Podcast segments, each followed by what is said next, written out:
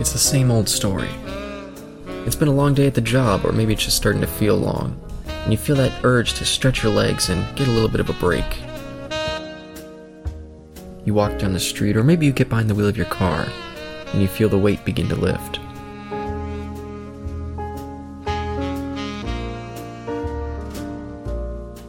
You walk through the doors, and the sound of the place starts to clear the air. You get a table, you order your drink, you listen to the sounds of the bar, and soak in the conversation.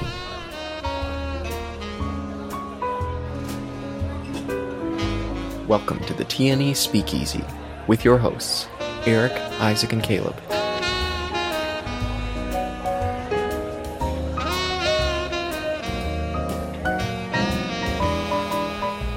Listen in as I discuss the 1973 film American Graffiti.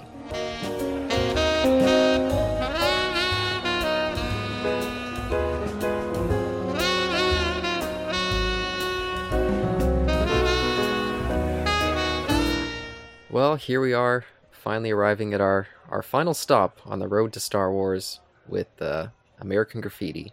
I guess not technically the final stop. That would that would be arriving at Star Wars, but here we are, and uh, I'm curious for you, Eric, because I think you're the only one coming into this had seen this prior. Uh, what's your experience with this movie? At the dawn of my awakening with film, which started circa 95, uh, which is when I started taking films more seriously um, as a viewer and, and started to feel more like a participant rather than just watching whatever random thing would be in front of me. Um, it would have been in the late 90s when I probably saw this for the first time, mid to late 90s. Um, and obviously, just based upon the, the George Lucas connection, Mm. um, I probably rented it and saw it on VHS at first um, at that time. Uh, and then later in the year 99, it was the very first DVD I ever owned. Um, and that's when I watched it more because I kind of I probably only saw it once before that on VHS, and then obviously it was my very first DVD, so I watched it quite a few times um, in college, and I haven't really ever seen it since. Yeah, now is, it, is that just uh, coming from wanting to check out other films, or or maybe for this film in particular, just not having that pull to go back to it? Yeah, just not having the pull, and I lost my original copy, and I definitely thought about replacing it. And I never really seriously thought about it until I heard about the 4K being released this year, Hmm. and then and then I started considering um, getting it again. Yeah, and how about you, Isaac? Coming into this for a, a first viewing, uh, being a Lucas fan, or at least were a Lucas fan when you were younger, I should say. Did you have much uh, drive to check this out, or was it just kind of like, oh, I'll get to it one day? It was, I think, the latter. I'll get to it one day. But the other thing, of course, was I didn't know if this was available, say, at the video store uh, in our time.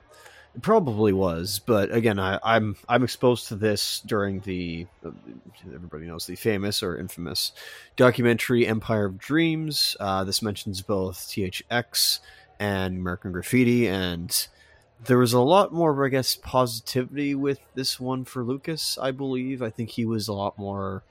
Not not that he wasn't unhappy with THX, but well, we obviously saw that he, there is a director's cut or the the old Lucas special edition of that. And I don't think this one has any special editions as far as I'm well. We'll maybe we'll talk about that later. But as for me, yeah, no, this is my first time watching it. Finally, after so many years, kind of, Hmm. kind of certainly excited for this this time. Um, and I, I was, uh, I enjoyed it. Um, I know there's maybe not much to talk about it because it's, you know, it's kind of a slice of life uh, movie, but well, we'll we'll get into it. Caleb, what's what, what, about you? Where do you come into this? Is this your first time watching it? Is this like you know uh, another uh, time watching this, or where are you at with this film? Uh, first time, and if I was asking myself the same question I asked you, I would also pick the latter. I, I never had really much of a pull to see it. It always felt like, okay, a little bit of homework. Um, and that mainly comes down to I always knew that this was held up as one of the great kind of slice of life, coming of age comedies. and that's just a genre that never had any interest for me. I've gotten into a little bit more uh, lately because my partner really likes that genre, so she always pulls ones out to watch. But yeah, I just I never go out and seek out these kind of films on my own uh, volition, so yeah, I have to kind of drag my feet to get to this. Um, and yeah, th- there's definitely positives here. I, I, I appreciate seeing it, um, but I did come away with a lot of the same experiences that I have with these types of movies. So I guess to spoil some of my thoughts, it was not a particular favorite. but but where should we start with it? Uh, should we start with the cast, or I don't know? Yeah, I also don't really know how to talk about this because there isn't that much to it. Um, uh, Eric, if you could briefly, just very briefly, gives a give us, you know, give the audience members here a synopsis, a short one at best, uh, of what what it is we're talking about tonight. Sure. So, American Graffiti. It's 1962, Southern California, somewhere in the Deep Valley. Um, and it's, I guess, probably like a, day or so after like the last day of school. And we meet a bunch of friends um, at, at Mel's uh, drive in or drive through. I don't, I can't remember what you call those types of Sonic like restaurants. But um, it sort of center, centers around Kurt um, his is sort of the central story, sort of, and not really at the same time. But Kurt is dealing with the fact that you know he's been intending to go to college along with his friend Steve, um, and Kurt even got like a two thousand dollar scholarship from the local Moose Club or something. And of course, everyone thinks of him as like a bright kid with like a big future in front of him um, but he's having like last minute doubts about going straight to college um, right after high school, and he doesn't sure if he really wants to get on that plane to go to school um, like the next day. So it's kind of like his could be his last day in his hometown, and then he has like an array of friends, um, like Steve, Ron Howard, and um, oh man, the nerd Toad. Um, can't remember the name of the actor right now. Um, like yeah, those are his buddies, and uh, Steve's sort of like a regular all-American kid. Toad is obviously the nerd geek. Um, and then they have an, another cool friend who's like a little bit older and uh, previously graduated, who's just kind of hanging around himself. Uh, who's John, who drives like this amazing like 30s hot rod roadster. Um, and then we just kind of follow them with their different storylines that sometimes cross and sometimes don't. Um, throughout the whole evening, the movie starts at dusk and basically ends a little bit after dawn the next day, and we just kind of follow them around. I mean, that's the basic premise. I don't know how much more in detail you want me to go. I think that's uh, pretty good right now. Thank you uh, for that uh, summary there, sir. So, Caleb, where would you like to direct us? Um, I guess we could kind of go through the the different characters and discuss what we like or dislike with them. And I don't know if we should start with Kurt because yeah, his kind of story is the main one, or at least the biggest one. I feel like the one that carries the most uh, emotional punch. For sure. I guess I could start with my least favorite one, which is Steve's storyline. That's the one that feels the most thin for me. And as much as I like uh, Ronnie Howard, as they credit him here, as a filmmaker, I, I just don't really care for his performance either in this. Like, maybe it's just the way the character is. He just kind of feels like a, like an asshole. but um, I feel like a different performer might have brought a little bit more nuance to it. This guy just feels, yeah, like there's there's not much there. And his uh, I don't know, struggling relationship with his this his girl. Like, oh, if we could just manage to hold off for the three months, we can maybe get back together. But neither one seem particularly interested. It's almost like more of like a feels like more of like a possession thing. Like, oh, I don't really want to give this this thing that I that, that belongs to me up. At least that's the vibe I got. And so yeah, I just I was like, ah, I don't care about these two. Just break it up and yeah, go have a one night stand or something for your last night. But how about you guys? Am I coming in too negative for this part of it? I'd like to hear Isaac's take on uh, Steve before I. Very well. Uh, so the, the not the basic premise, but one thing that uh, can contrast with some of our characters here, at least two of them, uh, that is with like Steve and Kurt, is that Kurt has the opportunity. Uh, don't worry, I'll talk about Steve. But like Kurt has the opportunity sure. uh, to go out to the world. He has, this, like you said, he had like this this club that he was in gave him like a two thousand dollars scholarship just to go to university or college, whatever it is. And you know he's having his doubts. He's like, I don't know if I want to, man. I just it doesn't feel right. I can reckon relate.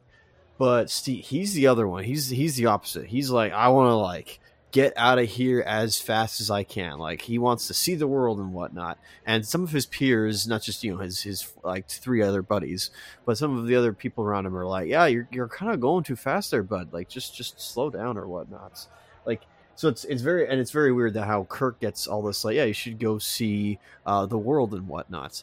Uh, whereas Steve's like, no, I'm like he, he wants to he wants to keep going places. He wants to like go over the horizon and uh, the big you know the drama here is that his girlfriend Lori, um, she's she's not having it. She's a little bit like you know she's gonna miss him. I, I they have been together for a while now, and I, I don't want to say like there's attachment problems there or whatnot. attachment issues, excuse me. Um, but you know she I, she's not like I guess handling it well yet, or she hasn't um, she hasn't processed it all. So that's where the drama comes from between the two of them and they even says like hey maybe we should uh maybe we should see each other like or maybe we should while you know i'm away um i should we should like see other people like, of have like an open relationship and whatnot and that's another thing where the drama comes in uh where she's kind of like you know fed up with him in, in that sense of just like uh yeah how could how could you say that or whatnot and yeah she's she's really not having it yeah which i because most of the other plots in this have a kind of sense of fun to them. That's the one that every time it shows up, it just kind of feels like a drag. And I'm just like, okay, let's let's get to some of the other more interesting characters. These two, they're just as yeah, super flat to me. It's kind of funny because every time they they did cut away from uh, Steve, I actually wanted to go back to see what was going to happen with him and like what his storyline, where his storyline was going to go. I think. Oh, okay. Either hmm. maybe between him or Kurt. Maybe I'm maybe I'm wrong with Kurt, but I feel like uh, Steve has like the least amount of screen time. Uh, maybe his storyline. Um, unless I'm wrong on that. That's that. You know, hmm. You might be right. Yeah. Because I was noticing that where there's a part a bit, I think in like the middle of the movie, where they just go like back and forth between Terry, by the way, Toad, aka Toad, excuse me, uh, between Terry, John, and then Kurt, and yep. and just and Steve and Lori like it, it's just ha- and this is all in one night, by the way, hilariously. Uh, as as Eric said, just I, I find that funny, but we don't get much with it. Where the I mean, yeah, everybody's going like you know between locations around town, but yeah, just with Steven, like all, a lot of him is just yeah, he's just like sitting around. and There's a lot of like melancholic introspection on his part as his you know mind begins to change. Um, and how you know he he he hurt Lori's feelings there. So maybe that's a issue you have with the with the plot line there, where uh, just the fact that Steve's not got a lot going on potentially. Uh, you're like, ah, yeah, no, I can't. Like that, that. That's maybe why you're you're not feeling it too much with him. Um, Isaac, do you generally like Steve or the character?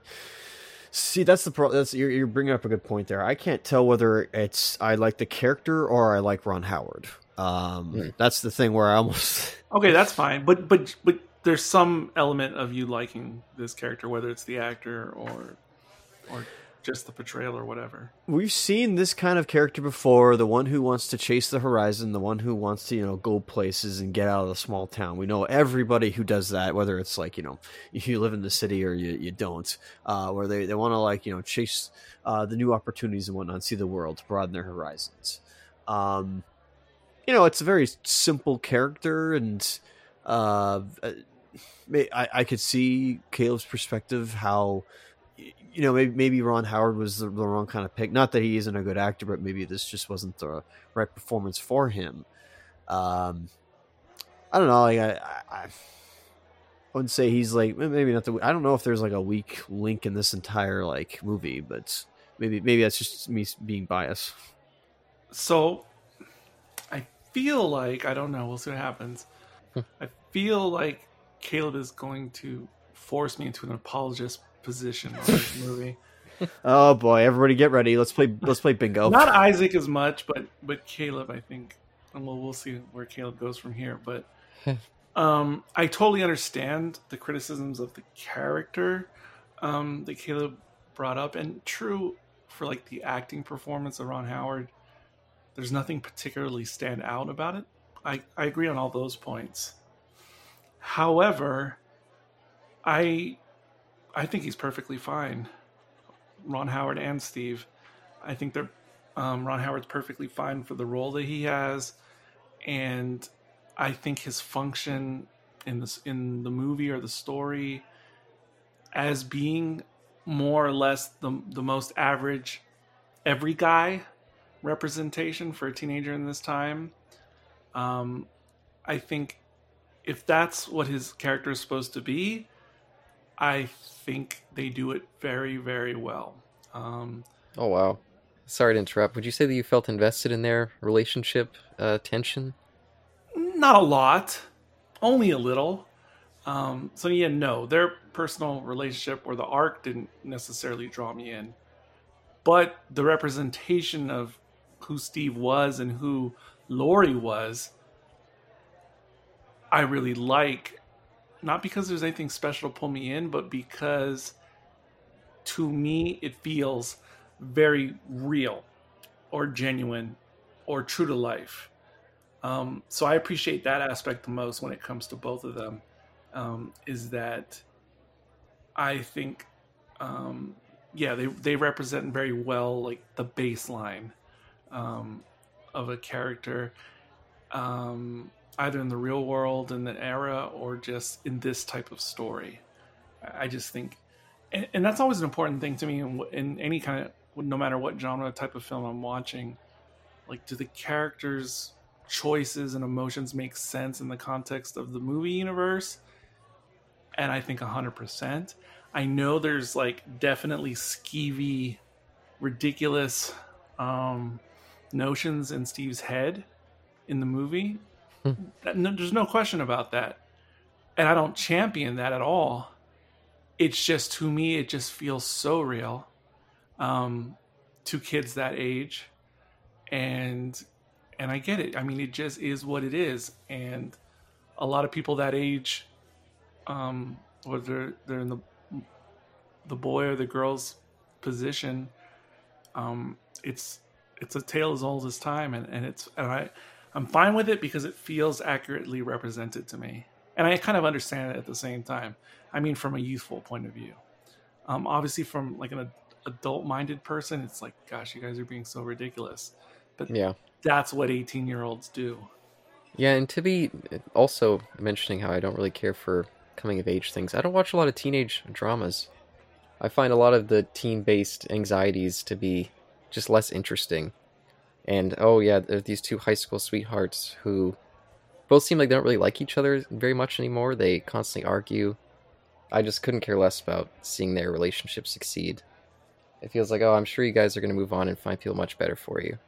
Also mentioned, since you said uh, you feel like you're going to have to play the apologist against me, point out negativity. I pulled out Steve just so I can get him out of the way because he's my least favorite part of the movie. The rest of the characters I like a lot more. no, that's cool. So, just figured I'd mention that. I am not emotionally invested in either one of these two characters we're talking about, um, but I'm still okay with them. Um, and I also have to say, that yeah, um, teenage coming of age dramas. Oh my gosh, yeah, that has been a genre I've been deeply into since mm. I was quite young. Um, generally, most movies in that genre I like to to varying degrees. Um, like some extremely, you know, some moderately, some you know, fine. It is what it is. Kind of how you can watch almost any horror film, regardless of the budget or whatever production values. I'm generally like that with teen coming of age movies. Um, and I've watched many um, like teen like television teen drama coming of age shows over the years as well. That used to be a genre of television that I used to be very into. Mm. Um, so yeah, I have a lot of history with the genre. It was probably the most appealing genre I can remember in film at, at a young age. Um, and this one, when I got to this one, like I said earlier, like when I saw it the first time, it was the first of this type of genre that I had seen that was sort of like a period piece. Aside from watching the Wonder Years series, um, and and okay, maybe um, the Stand by Me film. Aside from those, this was the first that was more like a traditional um, high school teen coming of age thing uh, that was in a different period, and so I found that very appealing in my initial viewings. Like, uh, like from a historical anthropo- anthropological point of view, I found it all very interesting. Yeah, and, and that is kind of the. Even though I'm not really a fan of these types of comedies, I, I'm not sure what they're called. Maybe you guys have a better notion. Like these big ensembles where we follow very distinct. It's almost like vignettes or something like that, or like a quasi anthology. Yeah, that, that type of storytelling or movie making is called picaresque um, when it feels like vignettes. Um, and a couple classic examples of that, especially for this genre, is um, Fast Times at Ridgemont High. Yeah, I don't like that. Yeah. and um, Dazed and Confused. Um, those two movies and this movie share a lot of DNA. A lot. They are Mm. very much all three like in the same wheelhouse. Yeah, another one I was thinking of is like uh, uh, 200 cigarettes. Don't like that. Or uh, there's I that haven't seen that one. there's that one really famous one that takes place around Christmas, like a British one. A whole bunch of big British actors. I can never remember what it's called, but I, people love that. I'm not a fan at all. Oh, I think I saw that movie. I can't think of the name either. Doesn't it have um, the Master in it? Um, the first new Who Master? Oh, uh, David Jacobi or No, no, no, oh, oh no, you mean uh, no. Sorry, John Simm. yeah, John Sims. Is that the movie you're talking about? I, I think it has Hugh Grant and Bill Nighy and just a whole bunch of different people. I, I can't remember what it's called, but but yeah, I, that's just another bias that I figure I should put out there that this particular type of comedy as well has never really worked for me. And part of it is because sometimes you get characters that you're interested in, and then you get storylines that you're just not at all, and it's constantly kind of between the two, and You're talking about Love Actually. that that could be right.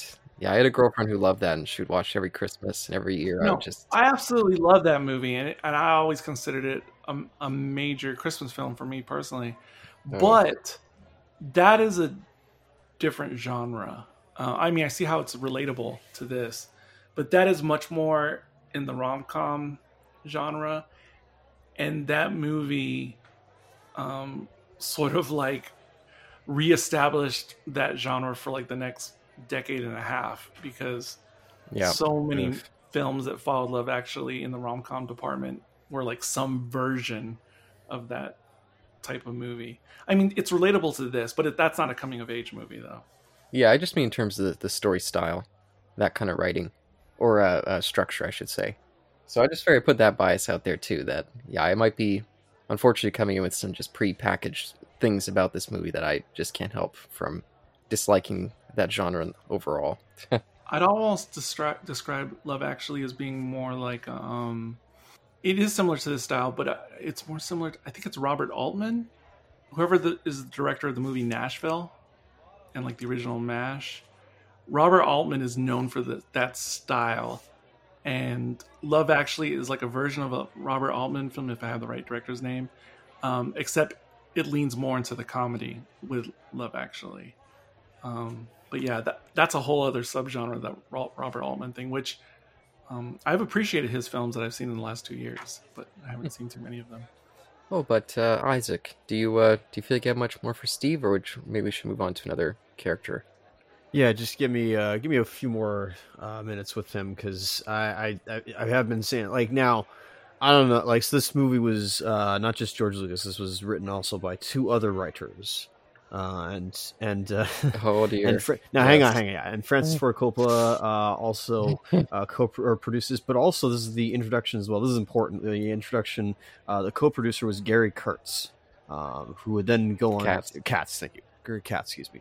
Uh, he would go on to do the next three uh, Star Wars films, right, or produce those, right? Uh, that sounds correct. Yeah, I, I'm pretty sure. Or wait, was he not on Red Jedi? I forget. Uh, he did some Temple of Doom, Howard the Duck. Okay. Okay, there you go. That's what I was waiting to bring out. yes, this is the power team behind Howard the Duck. Uh, written with George Lucas. He didn't write Howard the Duck, but also with Gloria Katz and Willard Hayek, or Hayduck. So uh, yeah, my uh, a team that I enjoy for a terrible, terrible film that for some reason tickles my fancy. Howard the Duck. So I was pleased to see them. Yeah, make this tel- terrible, terrible film according to you. no, no, no. Sorry. Um, but with with Steve, I- I'm I apologize if I'm going to get meta here. Uh, this is just me pontificating as I usually do. Um, I wonder, like, I'm, I'm I don't know whether it was one of the three writers, uh, probably not Lucas, but no offense to. But I don't know if they were like looking at archetypes, uh, whether movie or you know just you get the archetypes in in real life as well. And if Steve is supposed to be modeled after that, so they went with that because this is kind of an ensemble movie, right? With an ensemble cast. So if you don't like one character, like like Caleb does, uh, then there's at least something else. There's another person storyline where you're like, okay, I, I like this. Uh, this one seems a lot more interesting than Steve, so I don't feel uh, not completely invested in this film. Um, so I, I don't know if they were commenting on those kind of archetypes in real life, uh, or even the ones to come. Because I guess yeah, Steve is kind of just like the average guy, I suppose. Like, what's he got going for him? Well, no, he's got that thing where, like I said, he wants to, um, you know, go out and see the big world. He's you know, the, the the Disney Renaissance protagonist of I want adventure in the great wide worlds in the in great red distance. Uh, I want I want more than this. Uh, than this, you know, s- s- s- very simple life.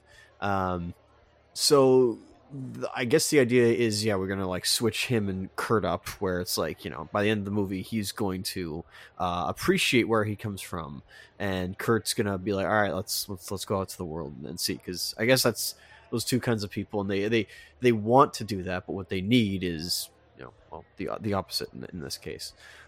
No, I, I totally agree. I think that was probably part of their game plan in, in creating the character and other characters. Um, I agree with everything you said, and I also think uh, the way you're describing him, like as an archetype or or whatever, or where he fits in in all this, I guess he's kind of like the Ron Weasley in in the group. Eh, Not entirely Ron Weasley, but I, I think I think they cross over a lot in, in terms of their characters. Yeah, and just for a critique with him, which I feel like for me would have Im- improved that that character, is because yeah, at the end of this, he chooses to move away from yeah, his his push forward mentality and oh, I'll stay here for a while. And I guess his main motivation was he just wanted to stick around for that girl. Do, do you guys disagree? Do you think that was his main purpose for sticking around? Um, I think probably yes, but I also, yeah, I was a little bit confused at the end because I couldn't tell if he was still going to leave or not. But maybe I just missed something. I think he said like, yeah, I'll give it some time. Yeah, he said I'll I'll be there next year. Yeah. Oh yeah, yeah, I remember that. Oh, I thought he meant like I'll be back home or wherever they're meeting up. But okay, that's fine. Yeah, going to the school. Yeah, I'm, I'm pretty sure it's about, it's about the girl. Yeah, and that's I I feel like it would have been more fun to see him like, oh, this is my last kind of like what happens with with Kurt, I guess, but with just falling in love with the town instead of this very uh, trite romance. That that just it made the, the the end result feel flat. It's exciting for Kurt, a character that I like much more. But yeah, the Steve part of it's just kind of like okay, that's it. Just feels like the most most boring choice for him. But again, I I don't want to keep hammering the movie. Yeah, maybe we should. Uh, That's that's, that's fair. Yeah, I don't I don't feel like Steve's doing the heavy lifting in this movie, so that's why I don't really think about it too much. He's no, he's just one aspect, and I guess just showing, hey, this is that kind of person where yeah, these yeah. two characters have been together for a very long time, and so kind of losing them, uh, or them having a wedge between each other, kind of like you know, they're they're meant to be together. I know that sounds boring, but you know they they're, they're meant to.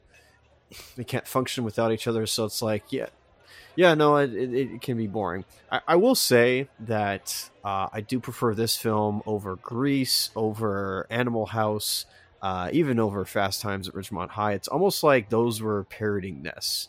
Not really, of course, but I kind of like, and, and these are all, those are all like well after this film, so I'm surprised how straight I guess this film plays it, which I kind of enjoy.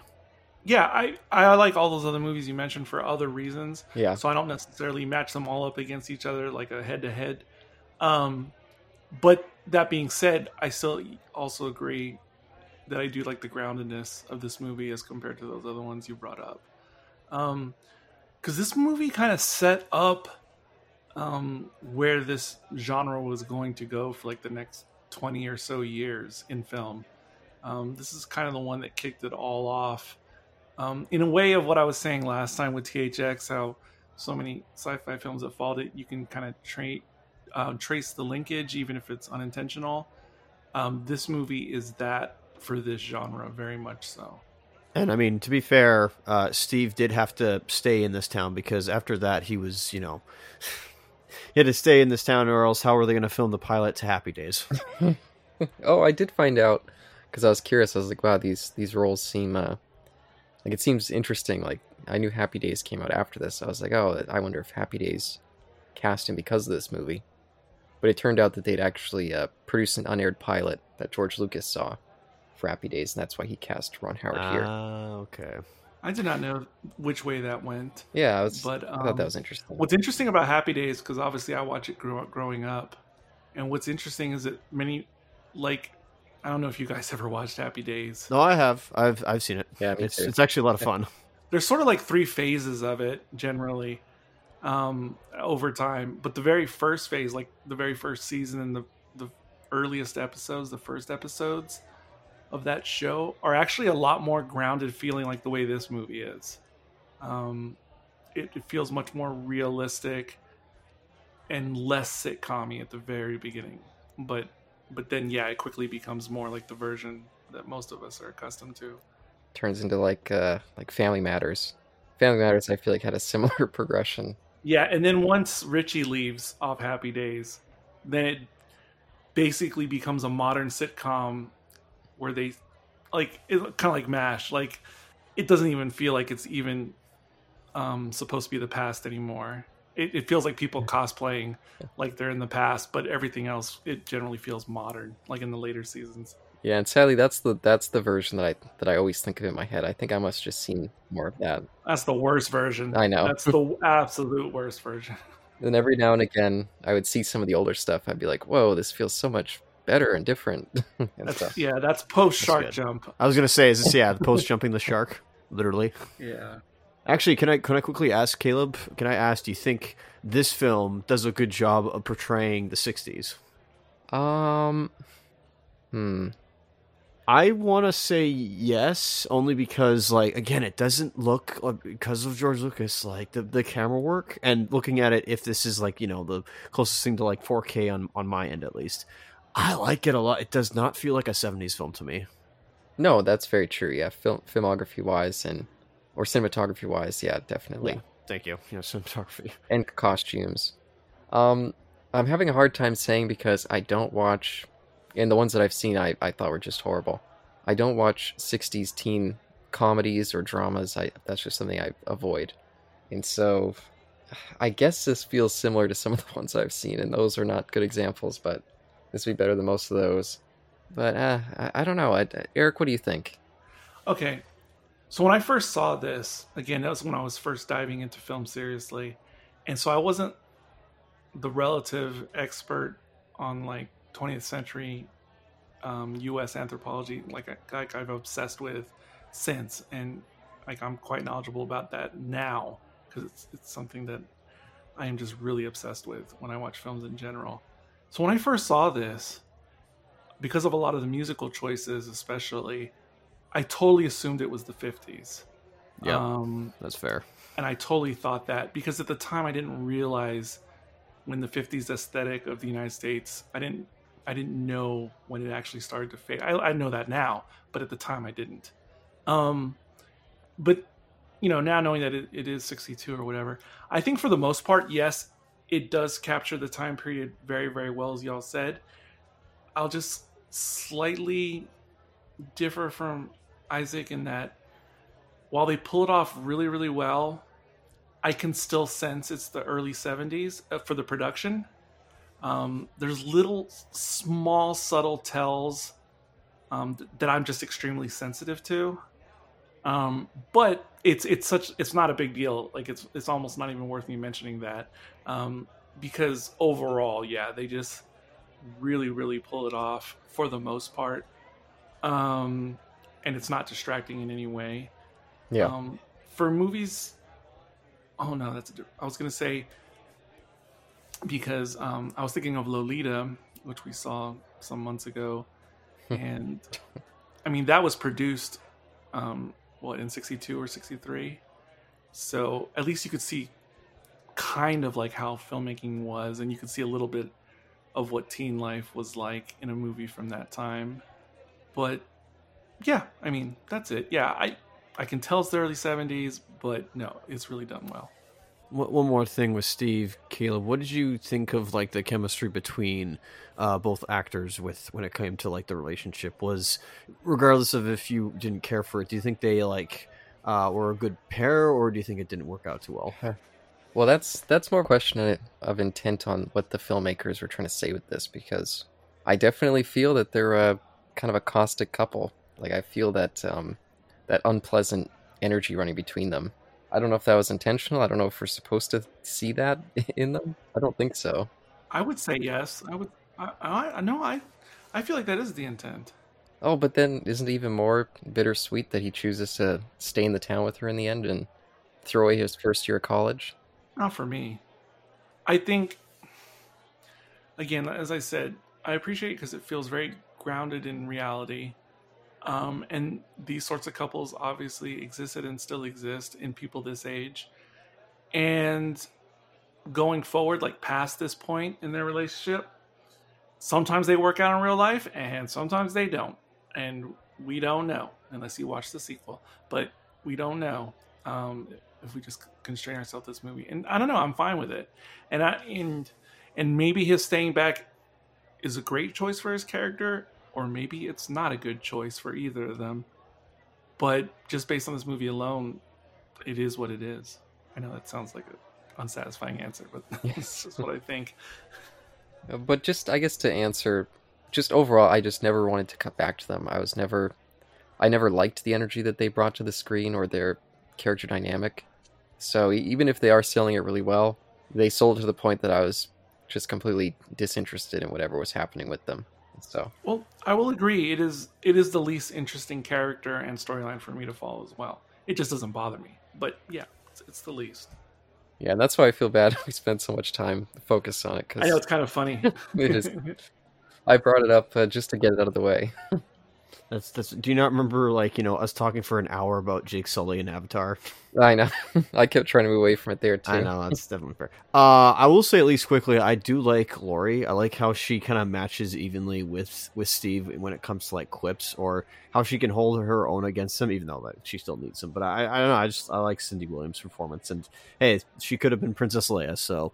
Uh, I, that's that's kind of why I admire her as well. Well, that would be weird, but um, yeah, no, I like I like her in this, I, her acting and everything, uh, because um, I know I'm not really talking about the sequel, but she, the actress and the characters in the sequel, and when they made that movie in '79, that was already like post Happy Days, Laverne Shirley fame.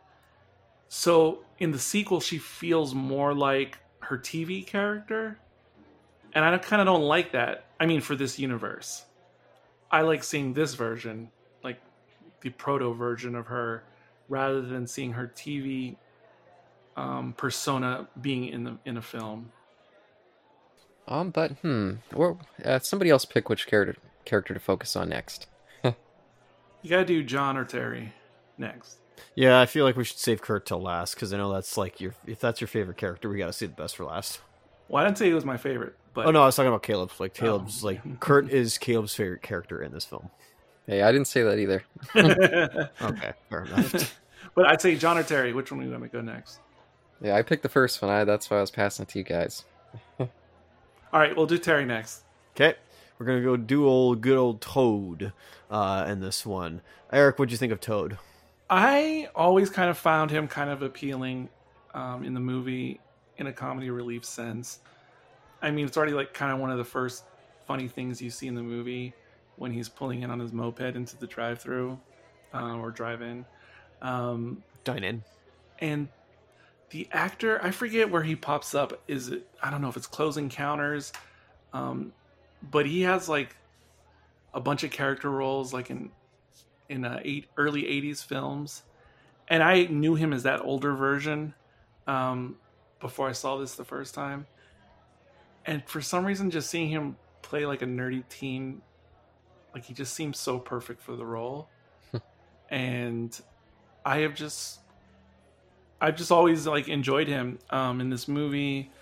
A lot of his scenes or or um, mini stories or whatever you want to call them are some of the ones I remember the most um, Mhm. from when I used to watch this back in the day. And and then after I saw this as well, I just I would just love seeing him um, pop up in films. Um, once I realized uh, his role in this particular movie, so I just think he's great. Generally, um, uh, I like his antics. Um, one of the scenes that has stuck in my mind the most from this movie over the years is just the part when he's trying to get the liquor um, from the from the liquor store.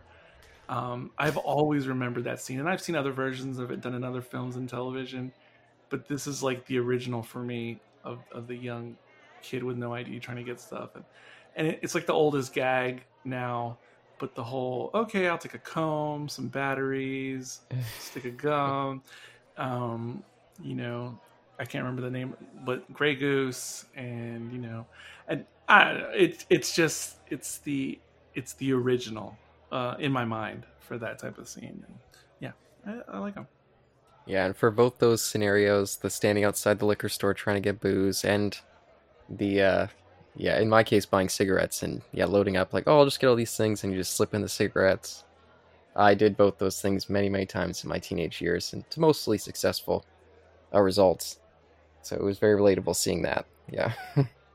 and this is I feel like this part of the plot feels the most dynamic and it feels like there's the most kind of uh yeah, may- maybe outlandish plot elements going on, and I think that most of them play off pretty well.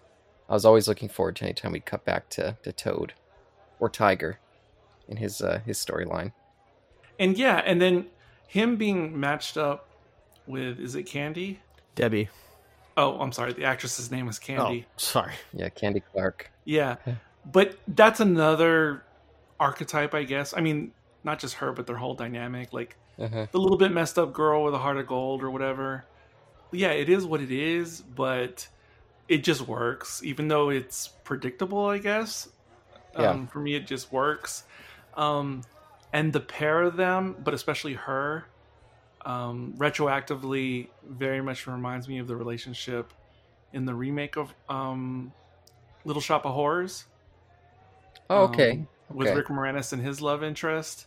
Uh-huh. Um, and like when I first saw her in the movie today, Debbie, I almost thought it was the same actress um, as the actress in the remake of uh, Little Shop of Horrors because they look so alike. Um, the only difference is the one Little Shop, she has this super high pitched little girl voice, but other than that, they, they're like extremely similar. Yeah, and Candy Clark is an actress I've seen quite a bit of. She had kind of a B movie career after this, but during the 70s, she had an extremely memorable role in a movie I saw earlier this year, uh, The Big Sleep. Oh boy, does she! If you've seen that movie, you remember her in it. I have not seen that movie. So I was very happy to uh, see her pop up again so quickly. Yeah, and not that she's not pretty in this, but she's really pretty in the sequel. Just saying. Yeah, and she plays this super wild character who gets herself wrapped up in some uh, some uh, pretty crazy situations in uh, the Big Sleep, and yeah, if you if you like her in this, yeah, she's way way attractive in that. So recommend. Oh, I'll need to write that down. Uh, no, she's. I like her in this movie for sure. Like she's one of those characters who easily could have come across as like boring or two dimensional. Um, but no, I, I like her a lot. yeah, and I, I enjoy, and yeah, it is a bit you know maybe predictable, but I like that she ended up enjoying this this chaotic date that she winds up on with this guy, getting the car stolen, getting into that fight, even just yeah his little exchange at the liquor store, and someone steal, stealing the booze too. That's also happened to me as well. Some people just yeah they'll be like, oh I guess I'm gonna punish this teenager trying to get booze illegally. I'll just take their money. So yeah, very memorable. Did you get shot at? I was never shot at. No, thankfully. that aspect was a little bit over the top.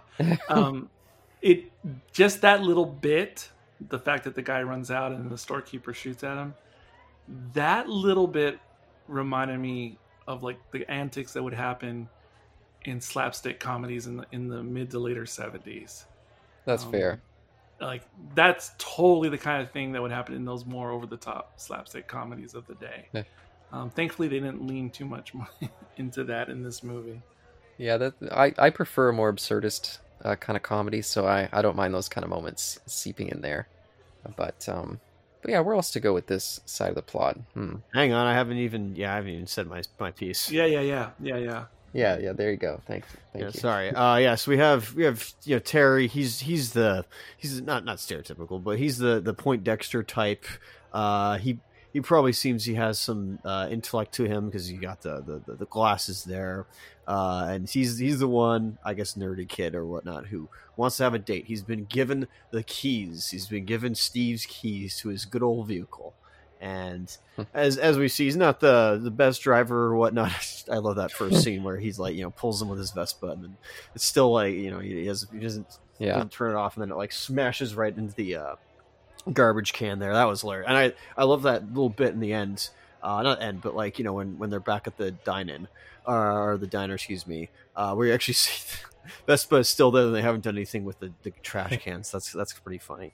Um, but yeah, he he's you know wanting to use you know the fact that he's got he got this opportunity of using Steve's car to you know, go around town and kind of you know like prove himself to some people. Uh, Yeah. you know whether he's gonna pick up chicks or whatnot, or you know start racing people, you know, like you know re- rev up his engine and whatnot to, to race some buds. Um, just set at that light, and then it turns out it's a it's a green arrow uh, left turn signal, and he's about to go, and he backs up and smashes into that other guy, and it's that was, that was a funny one as well. They they actually used both those bits uh, for footage when they were talking about uh, American Graffiti and Empire of Dreams, and I remember so I remember that Oh. very clearly. That was a lot of fun there. Um, but impo- importantly for for John, or John for for Terry, excuse me, uh, he has Old Harper. By the way, that's the that's the um, drink that he was trying to uh, get uh, his hands on. Um, I don't know if that's a drink at all, like a real one. I assume it is. Um, But uh, the big thing, the big important thing is that there is there's setup. This is, there's there's a, there's a setup with with him, uh, and that's involving uh, a certain character who you know he encounters with with his hot rod where he's like all right i see this guy with his cowboy hat. He's gonna rev the engine. Hmm. and the other guy like revs his engine and it sounds like the millennium falcon. It's like ah, yeah, i don't stand a chance there. So you know and, and then he mentioned something to him. It was like hey you know where where um john is so that's that's a we'll put a pin in that. We'll we'll definitely put a pin in that. So that's that's important setup there. Um but yeah him you know like uh as yeah not to repeat everything you guys say i love the fact yeah that he you know, goes he speaks highly of himself and he starts you know making up this all imaginary stuff like hullabaloo and stuff and just to like you know impress debbie. That was yeah no that was i, I liked her as well. I liked you know she it would seem like you know she'd be the typical like you know i, I, gotta say this correct but you know like where she's not exactly I think people would call her like an airhead, for instance, where it is not there, but she really is there. She's she's got there. There is some stuff there, even if she has had many like you know boyfriends or whatnot. I feel like there's there's some stuff to her there where she's kind of adventurous as well. Where love when they're in the woods near the canal. She's like, oh, the uh, the the hookman or, or whatever it was. You know, oh yeah, I like that.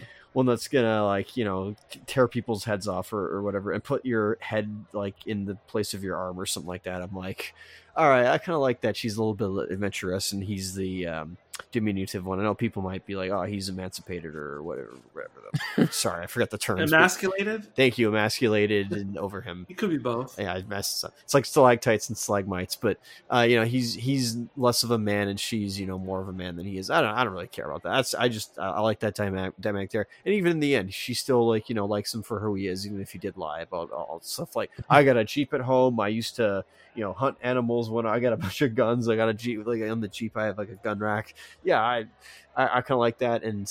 You know, you think that she would leave him in the end, but no, she she enjoys it. And hey, she's kind of into Vespas because they're the closer closest thing to motorcycles. Yeah, and I I just wanted to mention since you brought up that little uh, her telling the story about I think it was the goat head killer or something like that. The goat. Thank you, thank you. Yeah, the goat head killer. I love that in the background. I couldn't tell if it was meant to be diegetic or just for the audience. They're constantly playing goat noises as she's talking. I thought that was quite funny. Well, it definitely becomes diegetic um, when they're walking off, and then he's like, "What's that?" Um, because in the cl- yeah in the closed captions it mentioned the um well, uh, what, do, what do you call the sound of a goat? Uh, um, I don't know if it was neigh or whatever it was. Bah. well, but they they make it confusing because wasn't it Steve? Wasn't it just him walking around in the the woods? Yeah, because Steve shows up, right? Oh, I, I, I thought I thought I thought it was when it was still Terry and Laurie, and he's like afraid, and then there's like a sound of a goat as they're walking. Yeah, he doesn't he show up right after they're talking about the killer? Yeah. Soon after, yeah, Well, because so he so Debbie goes to like investigate something. I I don't remember what it was, and then he stands there. He's, he's sitting there, and he's you know muttering to himself, and then like you know turns his head, turns back, it's like Debbie, where'd you go? And then like for uh, you know brief few seconds, he's like you know alone, and then Steve Yeah. shows up. Yeah, yeah. It's around that time. Yeah, the sound okay, of the goat. so yeah, maybe there was a goat. Yeah, I couldn't quite tell. Yeah, I, I think I think it was meant yeah to be in the universe. I think this is this is just ra- very random. Part part of me for saying this, but there was a bit where you know he he throws up and then he fi- he finds uh, Steve's car after it gets you know hijacked, um, and or Grand Theft Auto, excuse me, and then you know he's he's trying to hotwire the car. And then these, you know, two punks show up and and try. I, th- I think maybe it's one of them, but there's a there's a char- there's an actor in this called I don't know if it was one of him or not, but it, uh, there's an actor in here called Johnny Weissmuller Jr. And I'm pretty sure that's the obvious. It's the son, I, I assume, of Johnny Hmm. Weissmuller, Mueller, excuse me, um, the famous Tarzan actor. So I just want, and I think I believe he was also listed in the credits of THX. So I guess he's a Oh, yes. returning uh, character, I, sup- or an actor, I, I suppose. But yeah, I just I just want to throw out because I liked you know his father as as Tarzan. So yeah, just, Yeah, no, that's fair. No, that's cool. Um, and I did want to point out as well. You brought up um, him going out cruising, looking for uh, either to pick to, to show him, show himself up as being cooler than he is, or maybe to pick up a chick. yep. When he comes across Debbie, oh man, this this she's just walking down the street, and we see all these creepy ass bikers. They're whistling and howling at her, and they're even bending down to Yeah. like look up her dress. Yep. It's yeah. and she's just trying to keep quiet and keep like not drawing attention. And then he pulls up and starts harassing her too, asking if she wants a ride. And she's just not even looking at him, just shaking her head. I was like, oh, there's a little peek of uh, disturbingness creeping in. And we get a little bit more of that in John's story as well. There's creepy Yeah. hound dog men running around. Yeah, no, that's isn't that's not the case. And I think I, I guess Terry's story kind of ends not not early. He's I guess yeah, his is like the earliest to finish because she leaves. I think before the the race, right? Yep, she does. Yeah, I think so. Yeah. So his yeah his story is the first to complete, uh, or at least resolve. Excuse me. So, um, yeah, just I guess that tidbit there. Yeah, and so does that bring us over to John? Anything else, Eric, from uh, Terry? No, just that there's um yeah, I don't think Old Harper uh, is a real thing. There is an IW Harper that's a real whiskey, Okay. but I don't think there's an Old Harper. There ain't no wine. I know that for a fact. I guess we now go to John, uh, the Anakin Skywalker looking um, tough Oh. guy, but he's a he's you know he's a jerk at, uh, jerk with a golden heart or whatnot. Uh, who's got who got had, rides around town in that hot rod of his with the um, license plate numbers THX one three eight. Yep. Got to get that little reference in there somewhere. Which did you guys like that, or was that a little bit too much? No, it's fine. No, I liked it, and I never knew it really, and I, already- I never really saw it until today. I may have read it at some point in the last ten years, but uh, this is my first time noticing it, so I never noticed it before. And no, I think it's great. Yeah, and I definitely also noticed the there's like a cinema in the background at one point, and they're playing Dementia 13. So I was like, oh, there's another little callback for uh, Francis Ford Coppola, his first feature. But um, so John, yeah, this. What do, what do you guys think about this one? Eric, you go first. I like John. I love John. John might be my favorite in the movie. Hmm. I mean, there's not much to him other than what you kind of already explained um, about his character. I mean, yeah, he comes off as just a typical jerk um, initially, Uh, but um, no, but at the end of the day, he's he's he's just a good old boy in in the best possible sense. Oh no. In the best possible sense.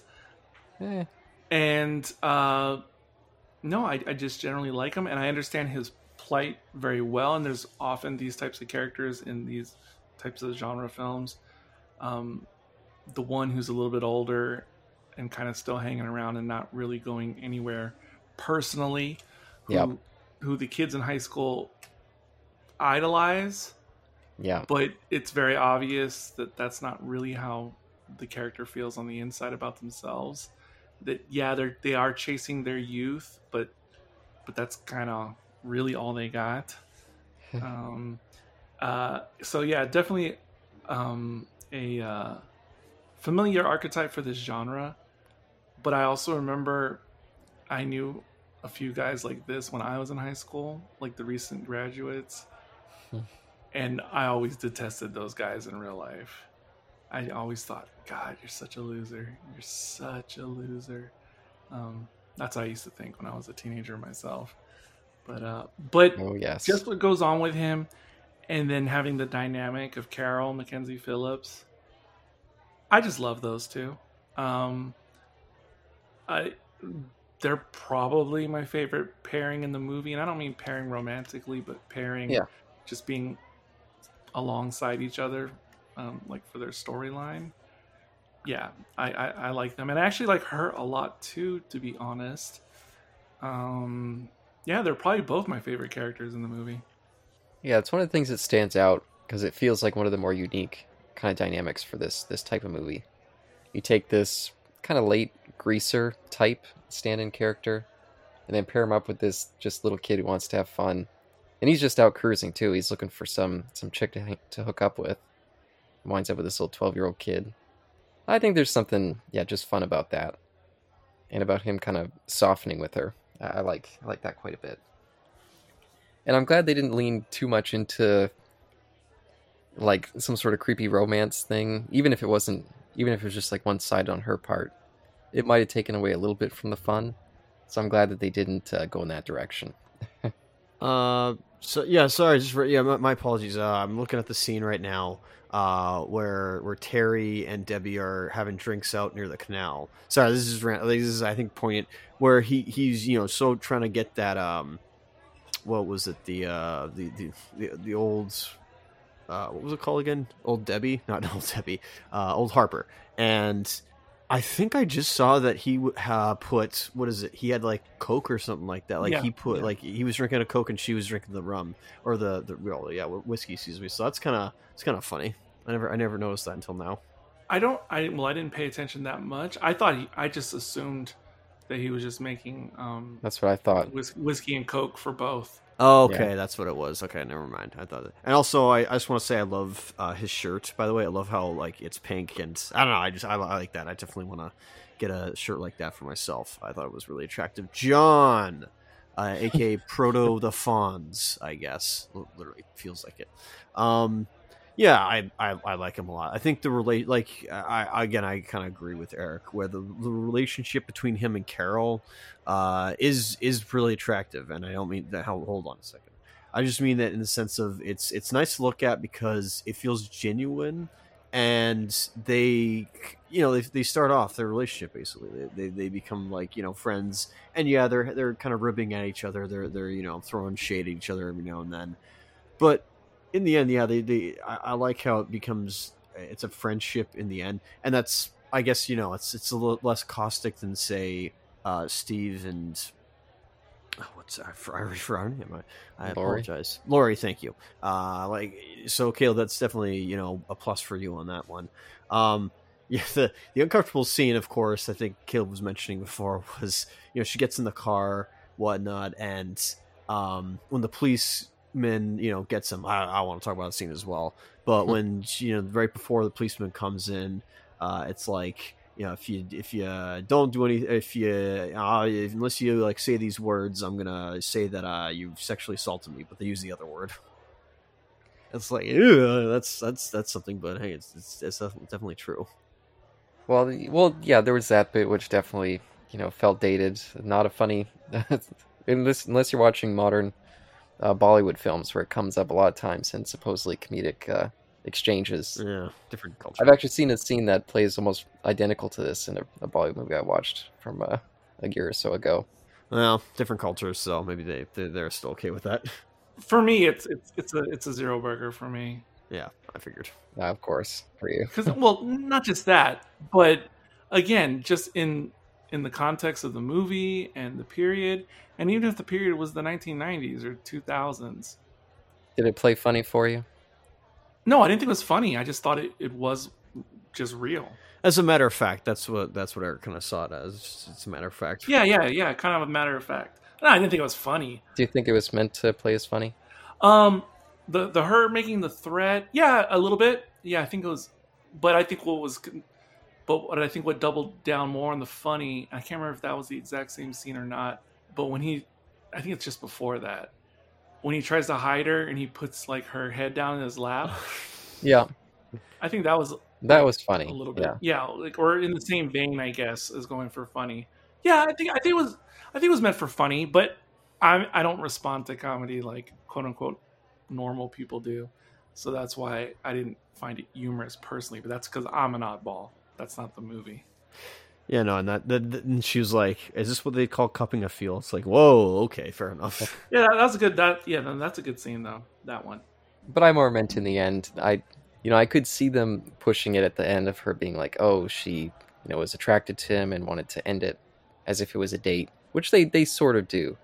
I was glad that they played it back more instead of, yeah, maybe leaning into it to make it more like sappy or something. That that side of the plot was always more fun, and it was nice to have one side of it that wasn't about, I guess, just base sex pretty much for the other three plots yeah, thankfully. it's not like Kurt really knew the chick that he was going after this whole time. It was just, uh, yeah, it was more sexual in that way.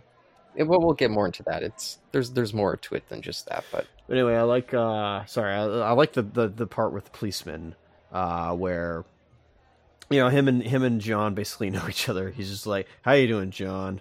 Ah, it's it's all right. Well, what it was a John Wick film? Um, but it's like, yeah, the policeman is you know he's always he's always after John.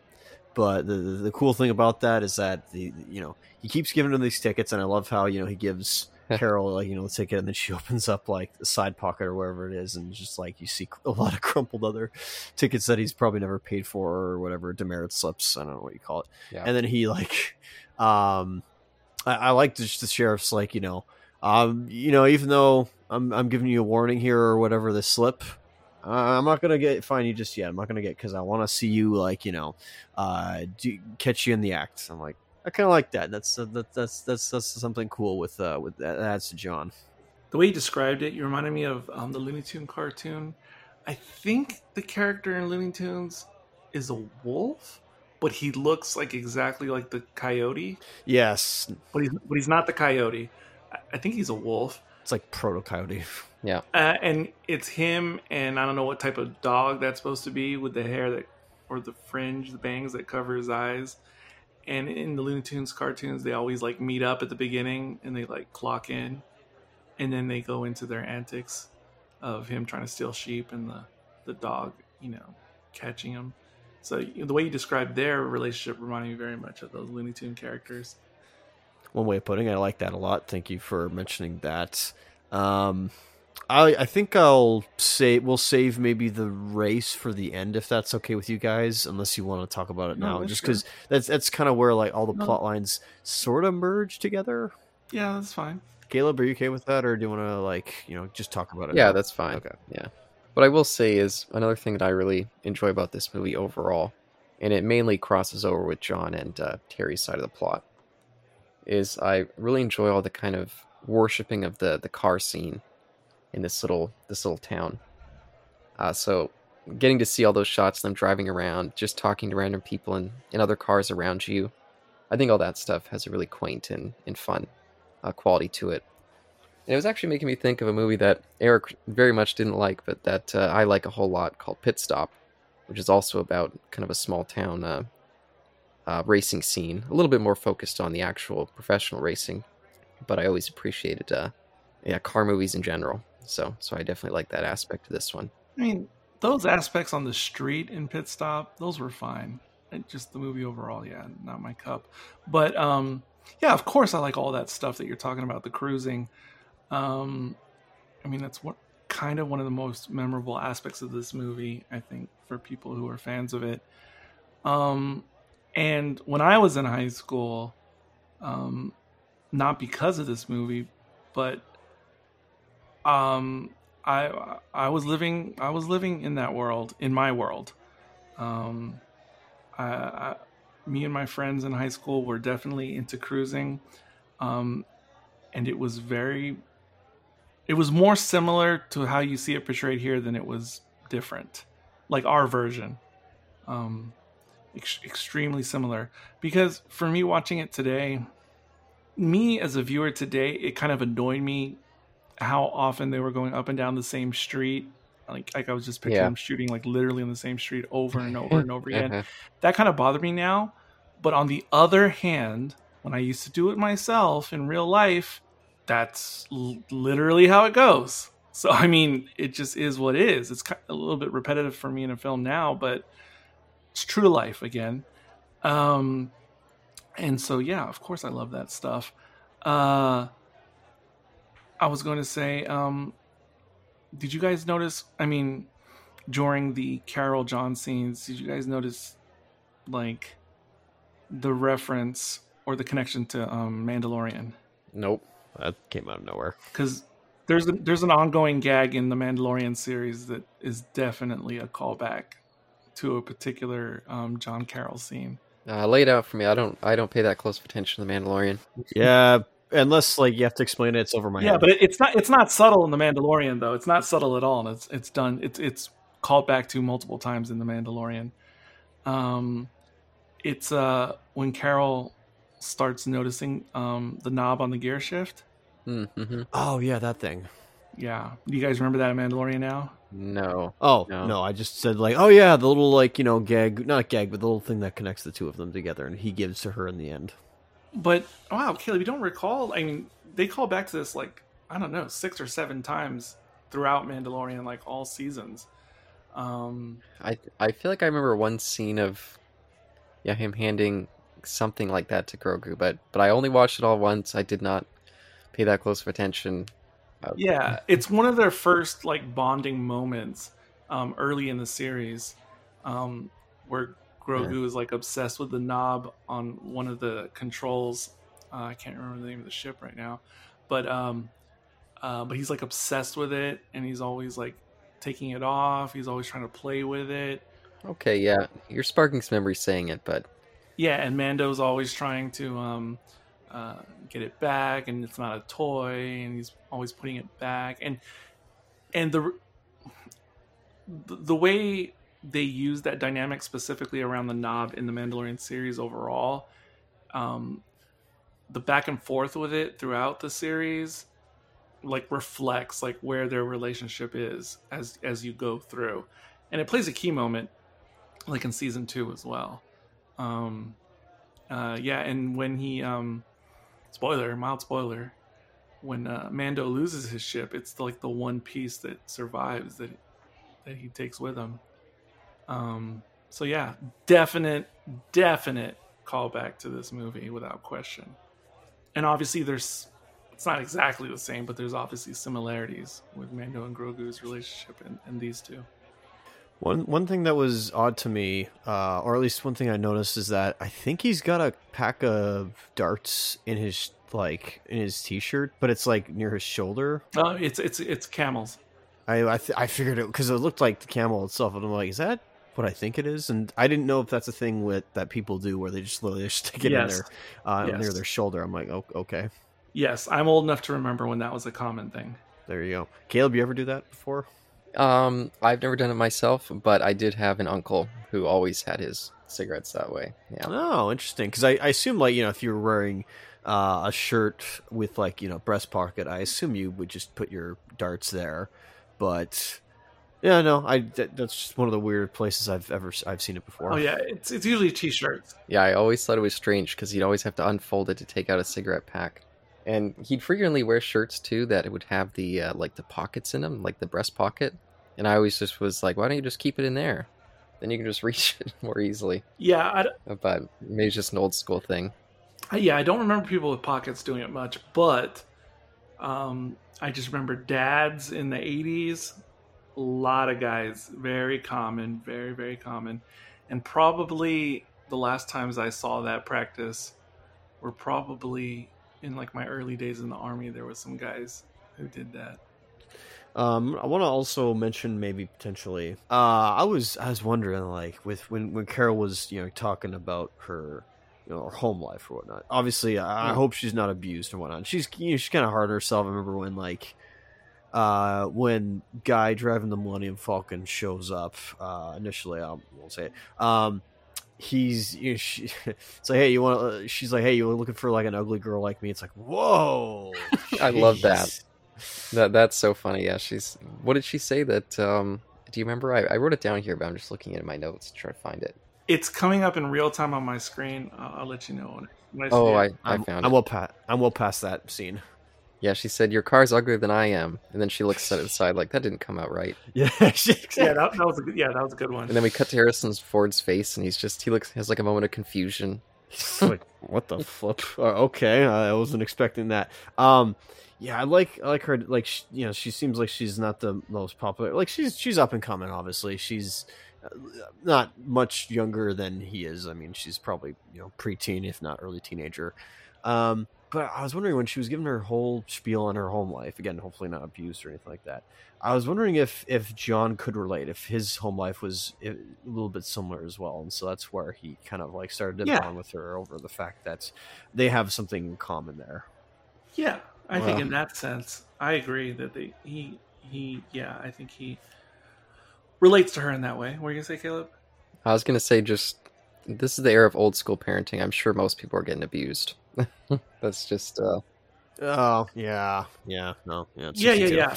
Yeah, yeah, yeah. No, yeah, definitely, definitely. Um, to some degree, not everybody, obviously, but but yeah, Yeah. I mean, if you drop a hint like that in a movie, it's obvious subtext. Um, but also, okay.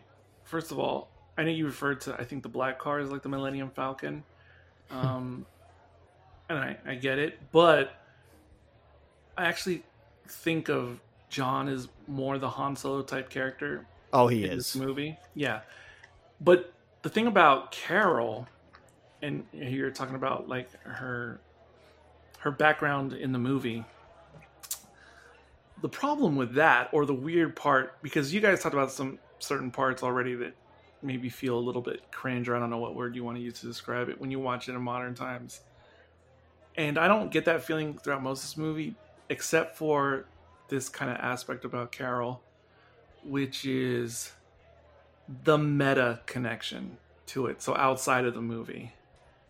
Like, are you guys familiar with that or know what I'm talking about? Are you about to like relate the fact that these two are proto Han Solo and Princess No, Leia? no, no, no. Okay. Nothing with Star Wars. Nothing No. with Star- I really didn't look too much into the the background. So unless it's something to do with the actor actress, The actress, yes. About the act- Educate us, please. Sir. So people my age and older are very aware um, of this as it pertains to the actress because in the late or maybe it was in the mid 90s she was like on oprah or something because she had like an autobiography coming out or memoirs.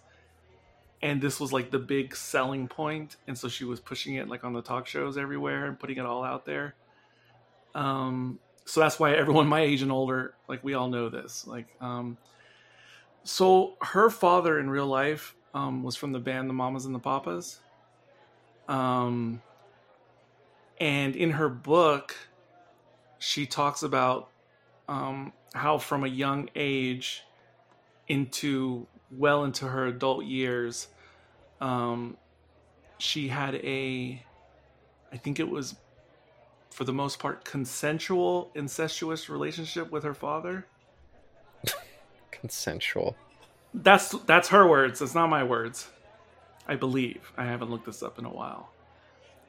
Um, and so obviously I've been aware about that since forever. Um, and so like hearing those lines and thinking about the actress here, every time she mentioned her dad in the movie, I couldn't help but think about her dad in real life. Yikes. Yeah, that's pretty. That's pretty. Yikes. That's heavy. Yikes. Yeesh. Yeah, so that's what I gotta say about that. My uh, yeah, my my condolences to her. Wow. Yeah. Okay. Sorry about that. Yeah. Well. Yeah, that would definitely add a different shading to those those moments. Yeah, especially if we did like you know add that. Well, not what we should, but if we projected that into this film as her backstory. And I'm not sure. Yeah, I'm not sure what her the actress's age was when they made this movie, but I believe it falls in the timeline where like it was actively happening at this time. Oof. So there was one, obviously one of my, I think my favorite part with the, between the two of them. Excuse me. Even though, again, like like I said before, they have similar. I don't know if it's caustic relationship, but you know they they, they go back, they rib back, each, uh, they rib each other back and forth, and there's a moment where uh, she's fed up with uh, John, and she leaves, and then he's like, again, he, he's a he's a jerk or he's the greaser, but he actually has he has feelings, and hey, he's I, I feel like he's more true to uh, he's more not true greaser, but he's more uh, real than I'd say Danny is in uh, Grease. But hey, we're not we're not going to go there anyway. Hey, cut out these knocks to grease. What's going on here? Sorry, man. but uh no i i like the scene where they also use the scene uh from in empire of dreams like you know talking about the film where those uh i guess girls in the other vehicle show up and they you know talk about uh john's vehicle and he's like i'm already teddy and then he's like well get finn turkey and throws a water balloon and it smacks carol in the face and then they just like go nuts on them and they you know stop the vehicle and perform like arson or i guess Arson. Well, not ar- not arson. Well, not arson. Sorry, but that came out wrong. Sorry. What version did you? Was that director's cut? That's well, we'll yeah, that's that. the special edition. that's Yeah. a special edition. Little you go. CGI flames. Sorry about that, but they uh, commit um, uh, what is it? Property damage. There we go. Destruction of property, and uh, by using that, I like that other setup where she has like a foam spray can uh, of like I guess shaving cream with her, and she uses that and like you know destroy like you know uh, puts it all over their windows. And then John, uh, thankfully, doesn't slash their tires, but just like empties their tires. It, it, it could be people could be like, oh, this is bullying 101 nowadays, but I, I took Well- it as oh, okay, no, I could, this, this is a lot of fun. Wait, Bling 101? What did you say? Uh, th- Bullying. s- s- sorry, people would take this as bullying nowadays. pardon Oh, bullying. Okay. yeah. Sorry. Yeah, but they do it with such a fun spirit. I do think that he shouldn't have aired out the tires. That they maybe took it too far for a Yep. kind of fun prank. But I kept being distracted, even though I, I really like that scene. I kept being distracted by the the giant lights right behind them that were spinning around. Yes. Yes. I was like, "What? Maybe, maybe I'm missing a cultural reference to the time, but what the hell?" I don't think that's a cultural reference to the time, but I, I feel like they did it though purposely yes, to add to the visual of the scene. Yeah, Yeah. that was no accident. but the artifice of it stood out because I was like, "What? What purpose would that?" I mean, that would just blind drivers. That's that's a hazard right there, Yep. having that right next to the road. Well, I have seen them in real life, um, and no, they don't usually put them there on the sidewalk. Um, yes. but eh, yeah, I mean, you're right. Uh, the only thing about I like the scene overall. The only part I don't like about it, it's one of those things where time chronology in the movie like doesn't exist for that minute or so of that sequence. Um, like, there's no way they could have done all the things like during a typical light.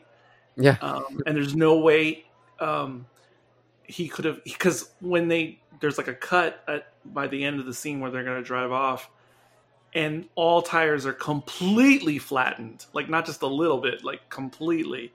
So so yeah you Yeah. have to um yeah uh, suspend your disbelief in terms to time and relativity. But other than that i totally love it.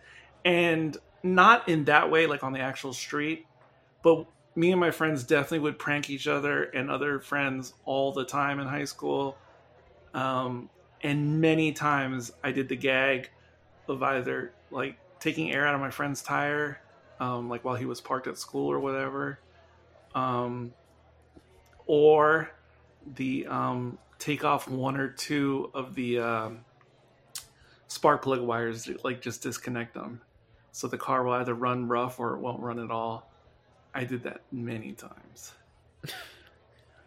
Glad I didn't have a vehicle in school, or else. Yeah, glad I didn't have friends doing that. I would have been, yeah, pissed. But um, I, I'm surprised, Isaac, when you started talking about when she uh, gets out of the car, gets mad at him, and is walking down the street. And he picks her up. I thought you were going to mention about again the the creepy hound dog guys that I Oh mean, she yeah, looks like a kid, I forgot about that. Sorry. and they're howling out their car window. They're just yeah, just like stalking her down the street. It's like, dude, I mean, this is gross in most contexts, but she looks like she's a kid, Yep. and they're still. Yeah, it's like, well, I guess that's just. uh And she looked like she was scared too. Just like, oh crap, don't look at them. Oh yeah, no, there was there was some fear in her eyes. So yeah, I forgot. Sorry, I, I legit forgot about that part. Uh, like obviously, like when she's walking. Yeah, I know there's no reason to necessarily like the depiction of that or with um, Debbie earlier in the movie, but there's also no reason for it not to be in the movie Yeah, because it just makes complete sense. Yeah, I'm not saying it's bad. I'm just saying, like, Yeah, yeah, yeah, that's that's that's creepy and, and terrible. But that's what happened as well. and they do a good job framing it as just gross behavior.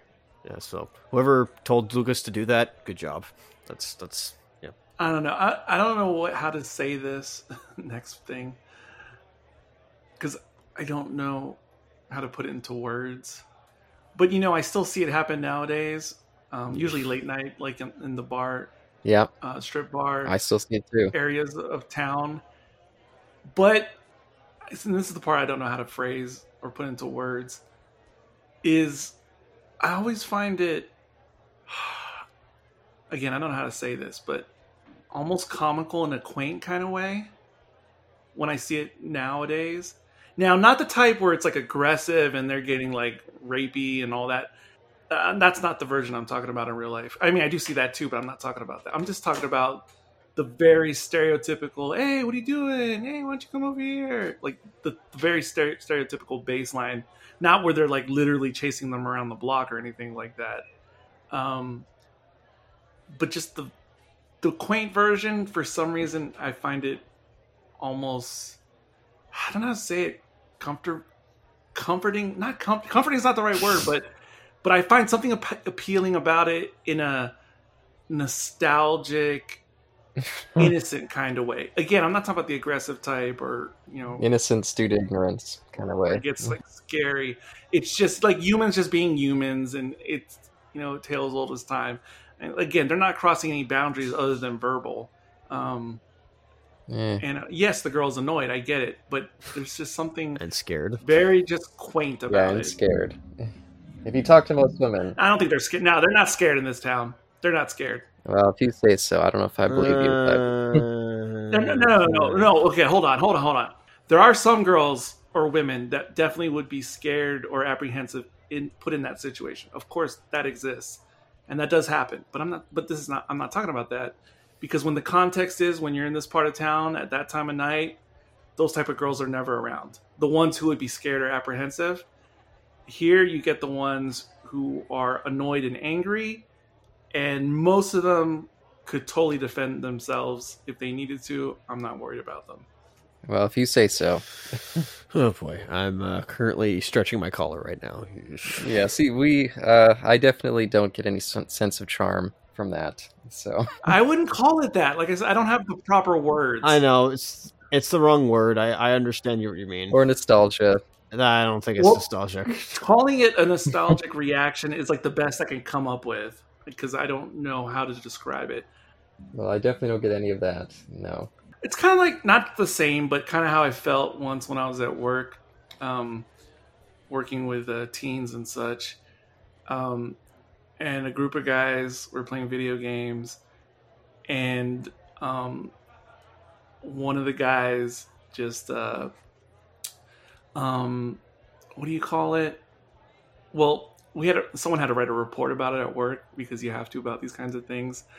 Well, one of the friends de-pantsed the other friend while he was standing up playing video games. Oh, just like what uh, John does to Terry. Yeah. Oh yeah, okay. And it was hilarious. I mean, no, it's not nice. I mean, when I saw it with my own eyes, it was not nice. It's disrespectful. But you know, it's like what kids do, and no one's like literally hurt. I don't think the kid felt bullied or anything like that. Um, you know, and it was just funny. And I just remember because we had to go over the report in a meeting, and someone who wasn't there was reading and like, one boy de pants the other boy. They're like, what does that mean? That person like- never been a kid before. Like, Yeah, that was, that was still definitely common when we were kids. yeah. No, I mean, it depends on the situation. yeah, If but I don't. I'm not sure what you call it. Um, boys will be boys. Yeah, pantsing. no, no. I mean, de pants is not like the. Sta- I don't know what the Yeah, standard term is. pantsing. Pants. Okay, sure. At least that's what we called it. Yep. I never. Yeah, it happened to me numerous times, and girls would even just do it to other girls when I was a kid too. What and, the and they seem much more humiliated. Never happened to Oh, me. oh, oh, hold- but hold on.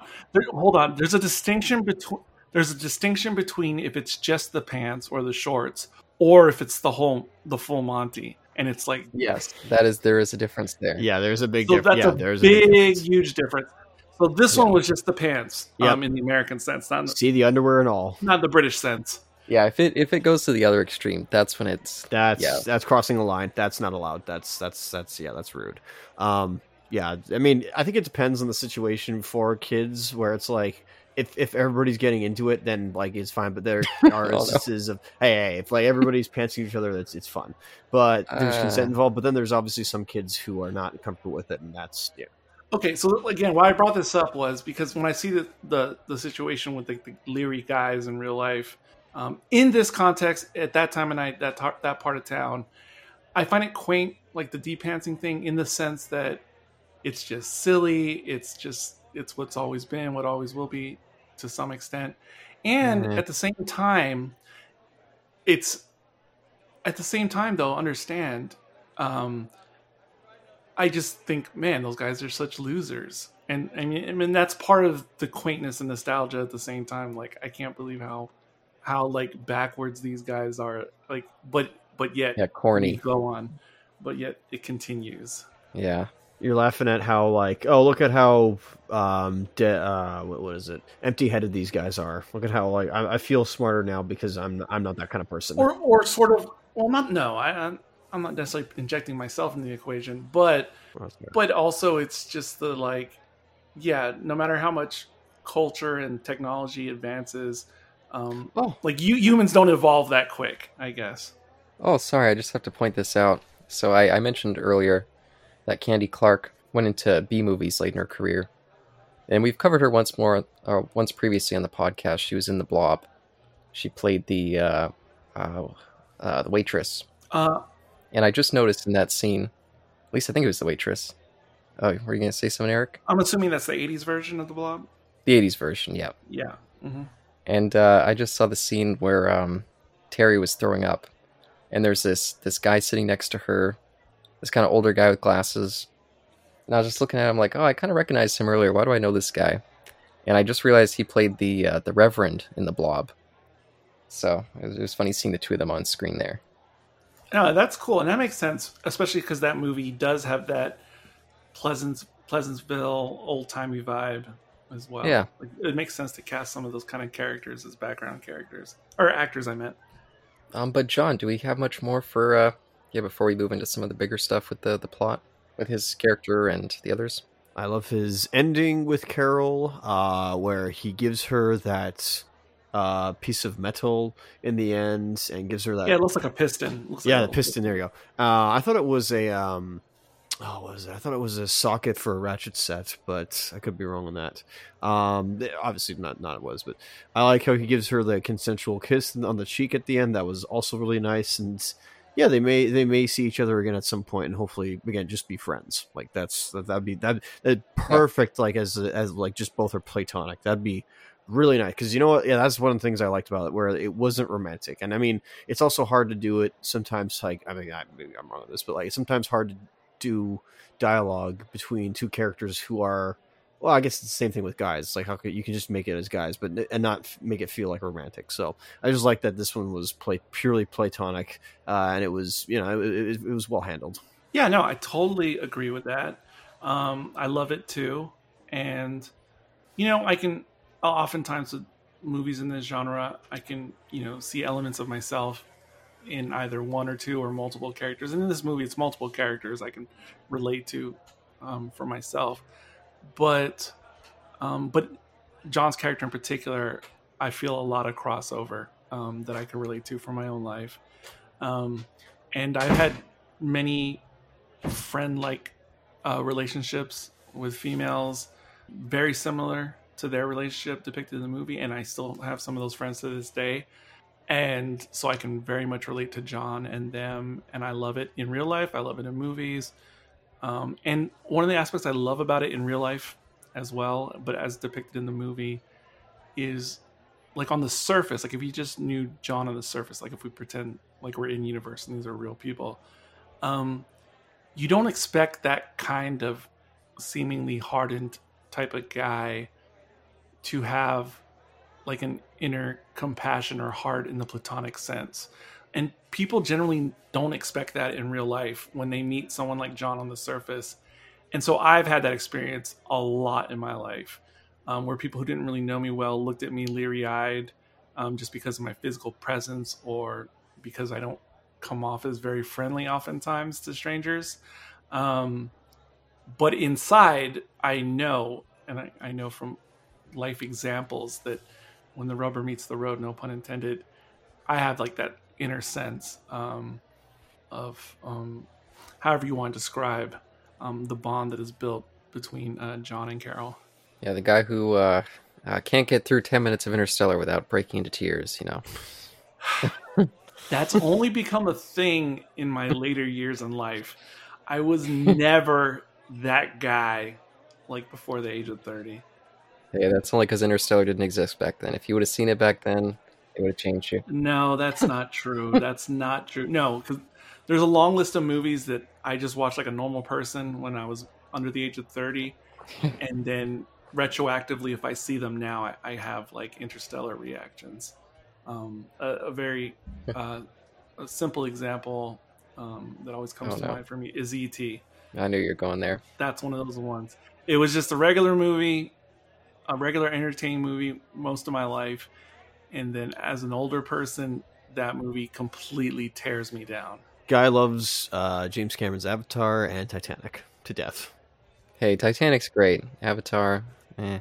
I love them both. I wouldn't say I love either to death, and I probably like Avatar a bit more than Titanic. But I definitely like both of them extremely. No shade, dude. Don't worry, no shade.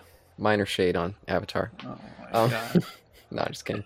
um, but I wanted to say for uh, I liked with John the fact that they because we've seen a little bit of him being in this of being kind of reaching the end of his his tether for holding on to having some sort of relevancy.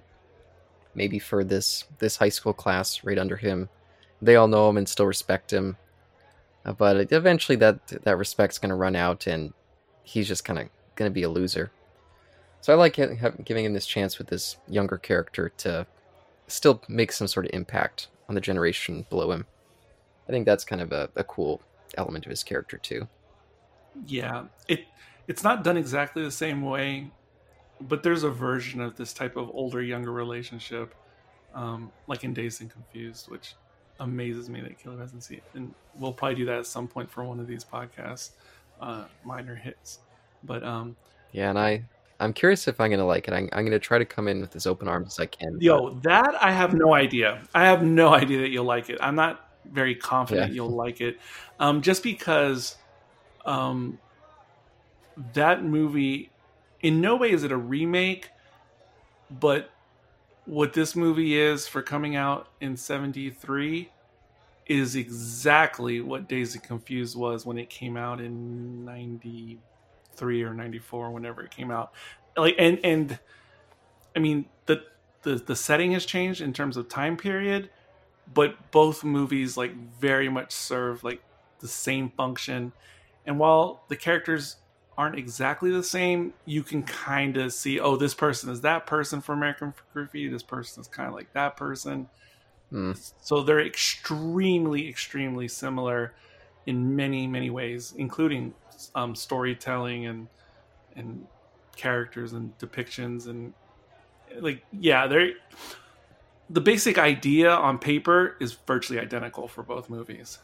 Yeah, and I still have a negative connotation when I think of Richard Linklater in, in comedies or Linklater in comedies. So that's that's one of the reasons I've never seen it. I do own it, and I've owned it for oh wow, I don't know, like ten years. Wow. But every time I go to pick it up, I'm just like, uh, like I just don't know if that's something that I have any real interest in seeing. I just want to see it for film archivist reasons. While it is funny at times, for sure, it is cl- on the comedy scale. It's closer to this than say Fast Times. Um, um, it's somewhere in the middle in terms of comedy, but it's closer to realism than absurdism. Closer to Bad News Bears? Is it? Uh, is it in that spirit? I haven't seen Bad News Bears either. Either either iteration. It's terrible. The, the '80s one I, I used to really like. Not so much a sequel, but yeah, the Linklater version. That was actually the thing that gave me the negative connotation for him. Was that movie? um, but um, so yeah, I guess let's move over to Kurt uh, finally. Also, I just love the fact that uh, John uh, comes to Terry's rescue. I don't know if I had already said that, but I like that yeah. that intersects and feels well because I'm, I'm, not saying yeah. this town is small or anything like that, but I'm glad that right place, right time, and he saved John's hide uh, in that scuffle that was occurring. Yeah, no, it's perfect.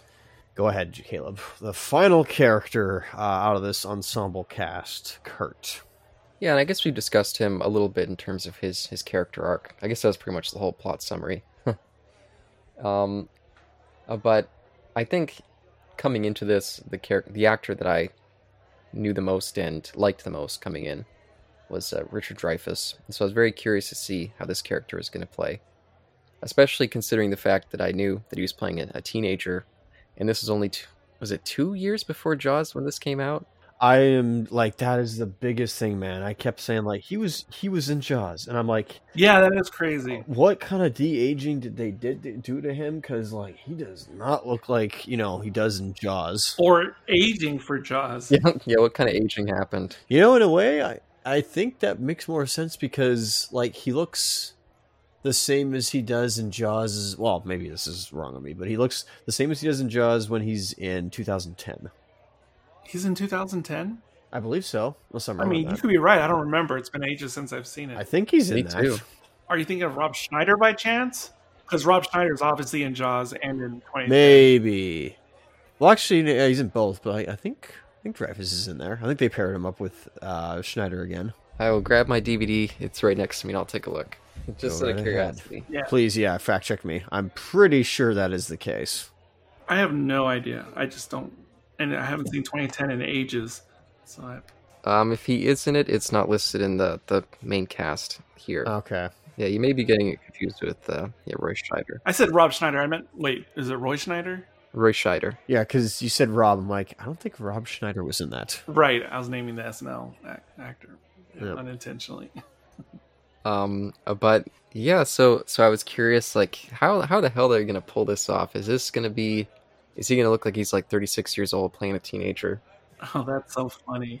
He does look too old, but I think he has got a good spirit for the role. And so I, I very quickly just kind of lose that baggage. Yeah, I agree. Like, I mean, none of the actors look 18 except for maybe Carol, yeah. who looks younger than 18.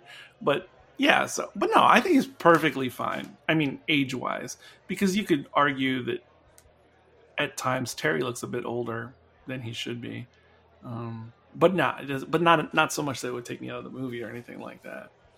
Yeah, and it, it was mainly just from knowing uh, he he's easily the one I know the most, uh, Richard Dreyfuss. So that was my why I had a little bit more baggage with him.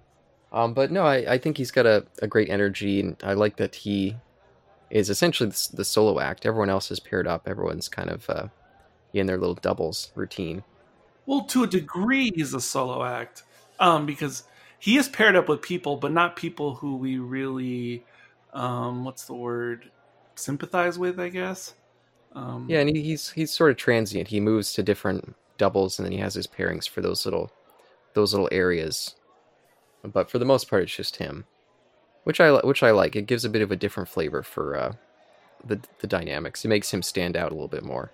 It certainly does that, and I'm sure by design. But similar, not exactly the same, but similar to how I like the John Carol relationship as it progresses during the movie. Mm-hmm. I do like um, Kurt's uh, arc with the Pharaohs. Um, and I had forgotten about that whole aspect um, when I was watching the movie today, so I didn't know where it was going to go. Um, so when I was watching it today, like the Pharaohs really annoyed me at first. um, but once it develops the way it does in the movie, I I I like it. I like it a lot. Uh, Isaac? Um, you know the, the the pharaohs being like more greasy and or more greasers than John is. Funny enough, um, they still came across as like a little bit more. You know, I'll say laid back, but I guess they could have been more worse. At least their depictions could have been. Uh, but they, they I, I I found them pretty charming. Uh, I like how kind of reasonable I guess they were, where they didn't immediately you know put Kurt's head to the like the curbside and start beating him up. I'm, I'm Oh, kind no. of you know, impressed by that. Maybe I just you know too much into violence. I don't know. Yes, maybe think of uh, American History X. Um, but they they they were like, all right, we either you know drag you along like you know concrete uh behind the vehicle, or you know you you know stay with us for the entire evening and uh, as we go about our business, being delinquents, and that actually kind of turns almost like both encounters that he has with them when they go to the arcade or whatever it is, and then to um to play the prank or, or whatever on the cops. Um, you know that that that actually works out in his favor.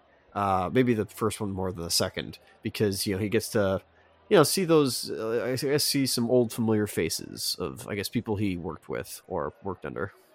Yeah, and I I like the I like seeing the side of the town that he spends the time in it. I feel I feel like uh, the other groups, even though we see different parts of the town, we don't really get to live in it in the same way. So I appreciate that. Uh, I like the interaction with the radio DJ because we constantly hear him throughout the whole picture. I like how that fits in. I think that's cool. The Wolfman. Yeah, that that that aspect of the film feels very Tarantino esque. Tarantino asks, how, how- how so? Well, on the one hand, just kind of the way Tarantino, you know, likes to infuse his films with music, um, or popular, um, off the beaten path type of music, but especially um, Reservoir Dogs in particular, where the DJ we don't ever see him on screen, but is like a constant character in the background of the movie. Okay, yeah, that, that's that's fair. Yeah, some like the Warriors does something similar as well. Um, yeah, and I, I, I don't know how to I don't know how to frame this because it's been so long since I've seen The Graduate, but I kept thinking of that movie as well when thinking of Kurt's plot, and both of them have that kind of Oh yeah, yeah, yeah. No, you're absolutely right. I've seen that more recently, but you get a combo of characteristics from Dustin Hoffman in uh, The Graduate. I can't remember his character's name, but you get you get shades of him in both Kurt and in Steve. yeah, and there's they they carry a kind of uh, spirit of the hippie movement without being hippies. Like something about that kind of uh, Yes, yeah, I like quite a bit. yeah, you're right. You're totally right. Well, he's definitely the more preppy out of out of out of the characters in this movie. There's no question about that. Mhm. Yeah, like he'd go to Yale or someplace like that. Yeah, or he'd lived the more, what was more considered like the traditional path of a young man um, in the 50s or early 60s. Um, whereas the others are more kind of like they could more go with the the the, the wind of, of current culture. He's like the one that's most on the traditional path, quote unquote. Yeah, and I always like uh, stories that are about a place as much as they are about just a character's plot. Something like um, uh, Vamp, if anyone's seen that, that kind of silly uh, 80s uh, movie. It's all about exploring this one little area, and I think that's super cool. There's one Scorsese movie I'm thinking of that does that too that I really like, but uh, I can't remember at the moment. Um, so, so I feel like that makes this aspect feel more unique, and um, I wish maybe we got some more interesting little characters along the way. Uh, maybe if we'd you know cut out that whole Steve plot, we could have got some more of that going on. maybe that's unfair, but I feel like there's a, if anything in this movie feels like it could almost stand on its own. I feel like they could have beefed up this side of it, and I would have really enjoyed this Richard Dreyfuss uh, falling in love with his town that he's about to leave story.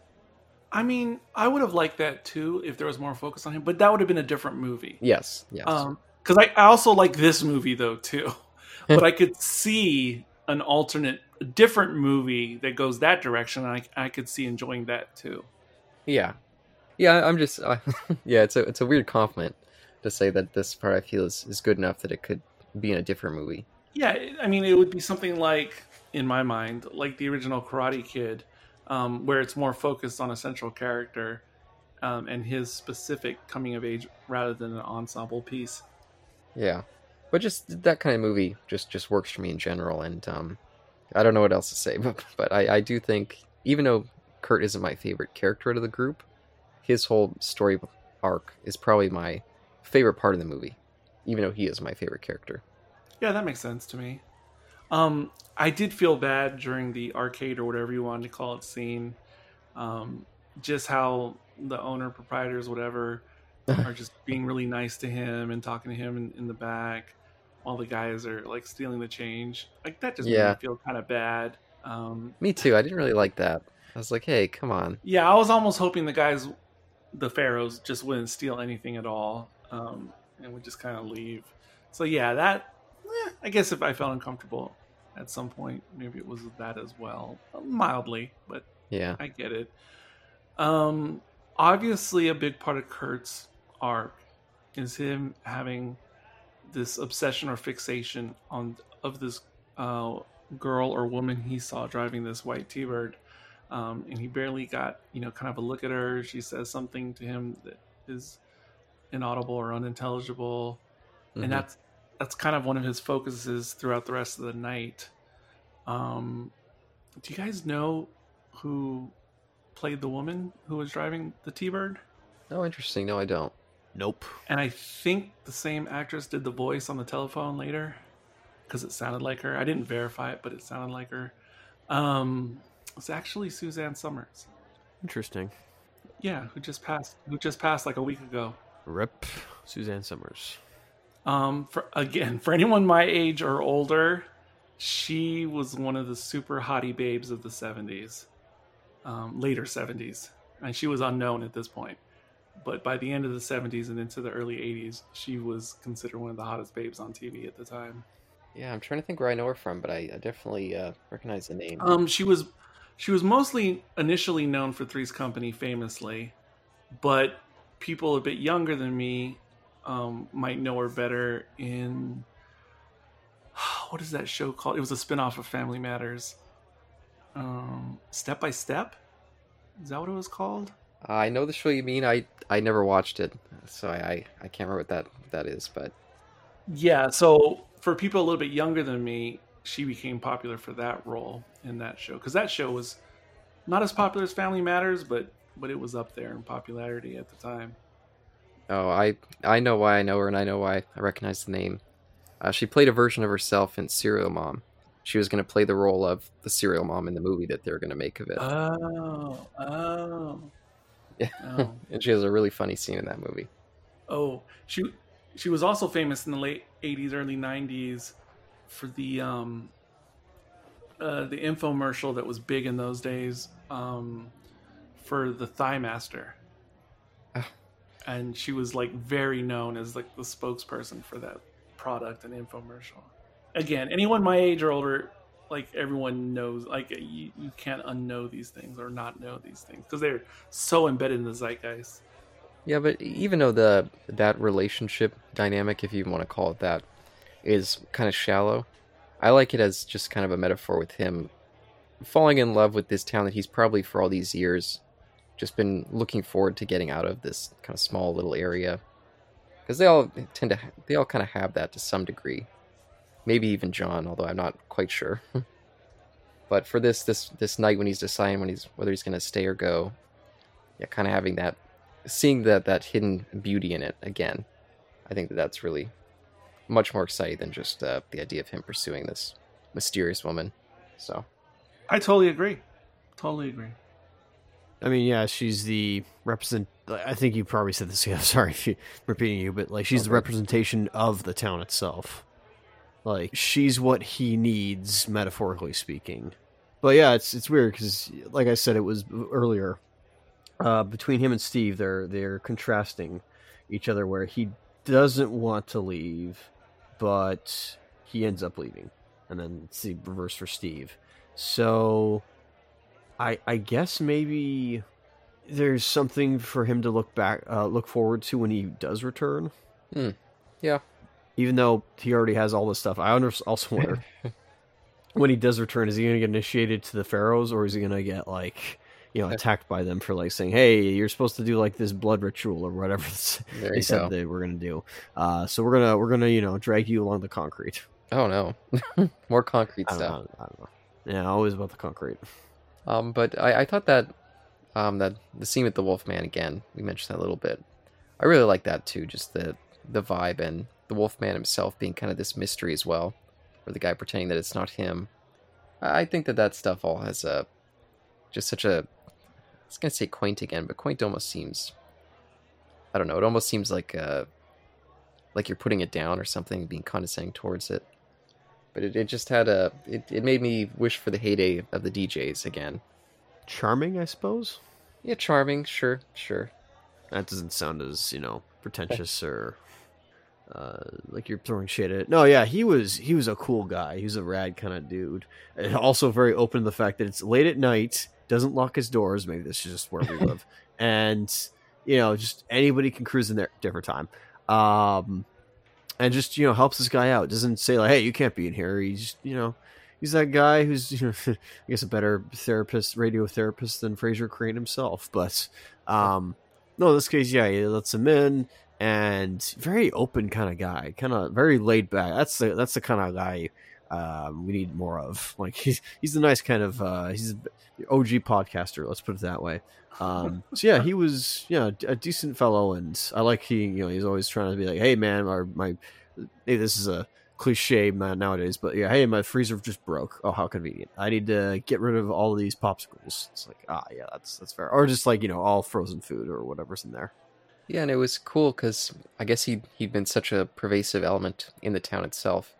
They built up all these myths around him that he's like he's always flying over the the town, or maybe the world in a plane, and recording from up there, and and then we get this more demystified view, but there's still that that cool air of mystery to it.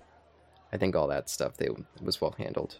Well, even the the reveal and you know what it actually is is is still pretty is is honest. Uh, I I Yeah. like it how down to earth it is, and it doesn't take away from the myth itself. It's just you know between all these people, and uh, he got to like Kurt himself got to witness, you know, just for a brief second out of the corner of his eye, he got to see you know who the Wolfman really is. Yeah, Uh, and I, I I like that. I felt it was just honest, and it was a feel good moment. yeah, I agree. Yeah, Yeah, I agree with everything you guys said, and just give me 30 minutes um, on this subject.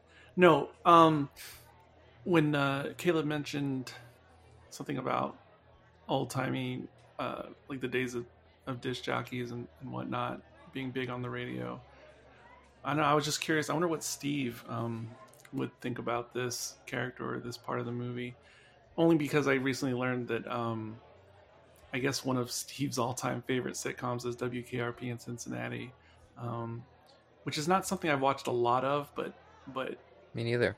but I I watched enough that I, I get the premise there, and they kind of borrow that premise to an extent, like in that '70s show as well, um, like the WKRP um, aspect, a little bit in some seasons of that '70s show. But anyway, uh, I think whatever that book was, I couldn't remember the name of when we were talking about THX, um, about hero arcs.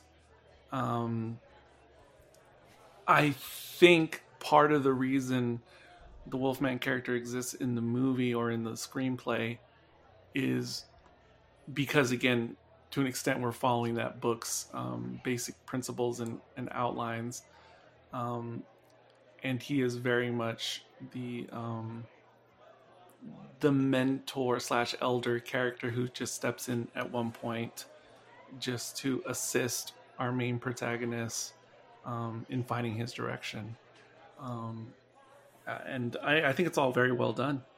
Mhm. Um, and yeah, pretty perfect in the context of the movie. And it reminded me of the other Tarantino movie I was reminded of um, as it pertain- pertained to the setting and, and the inclusion of music.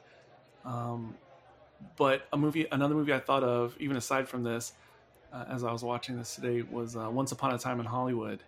Just because, even though I wasn't alive at that time, it feels like Once Upon a Time in Hollywood captures 1969 so well, and it's another integral part of like the texture of that movie.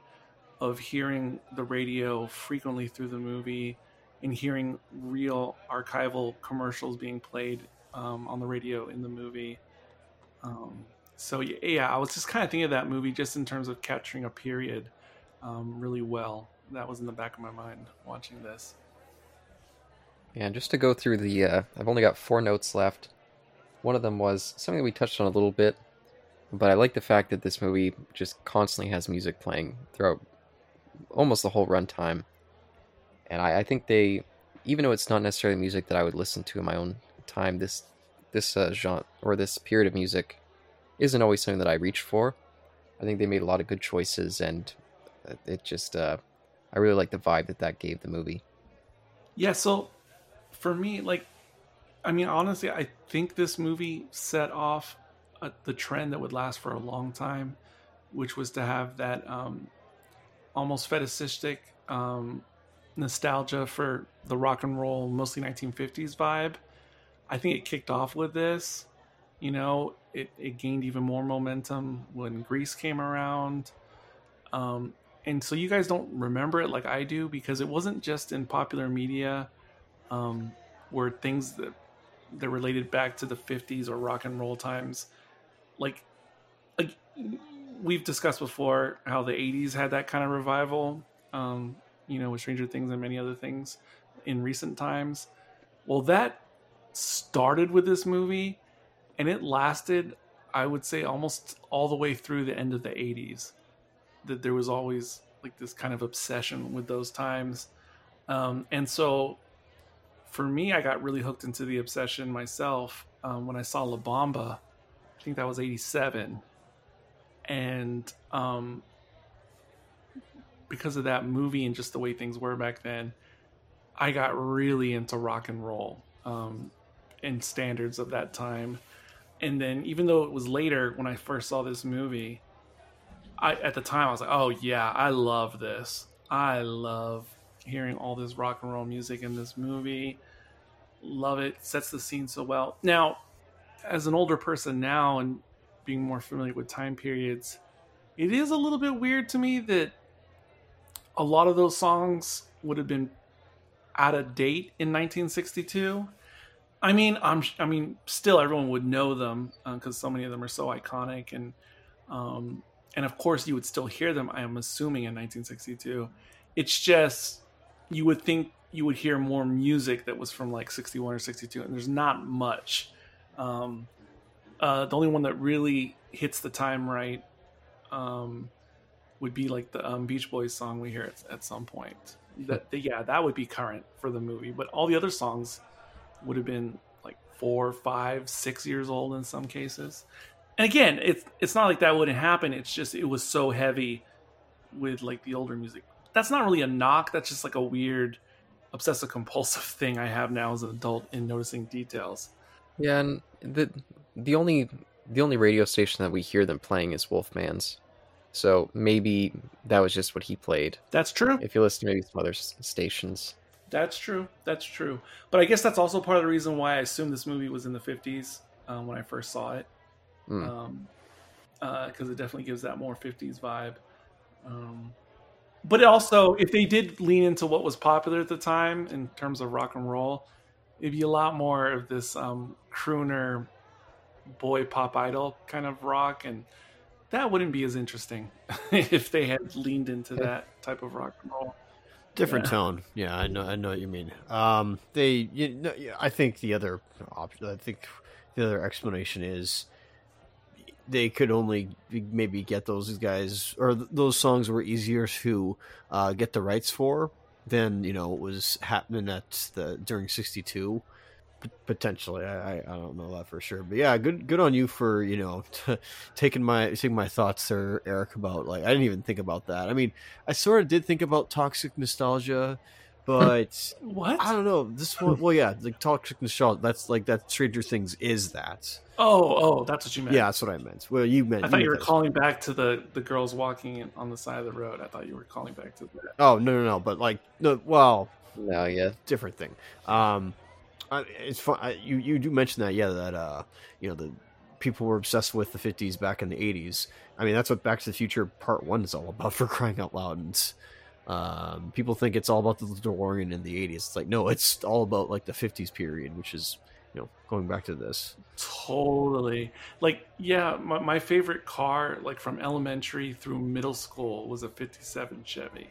Like, it, it was it was crazy. And what's really crazy is, um, so in my elementary school, um, you know, kids used to do recess a lot more in school back in the day. They kind of got rid of recess as I understood it, like in the 90s. Um, but anyway, I was still in the days of when we had a lot of recess. And um, when we were out in the playground at my elementary school, just across the street from the schoolyard, um, this house had like a 55, 56 or something Chevrolet or Ford. And you know we all saw it like in school and we always thought it was so cool. Um, it's been 30 plus years since then. And occasionally i'll drive down that street.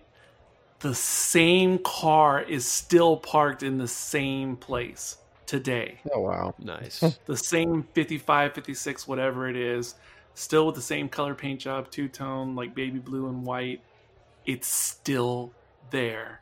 And it Yeah. blows my mind. But anyway. But yeah that was a huge yeah like fetish that people just had in general of the cars and the music and the vibe. And it's crazy how long that lasted.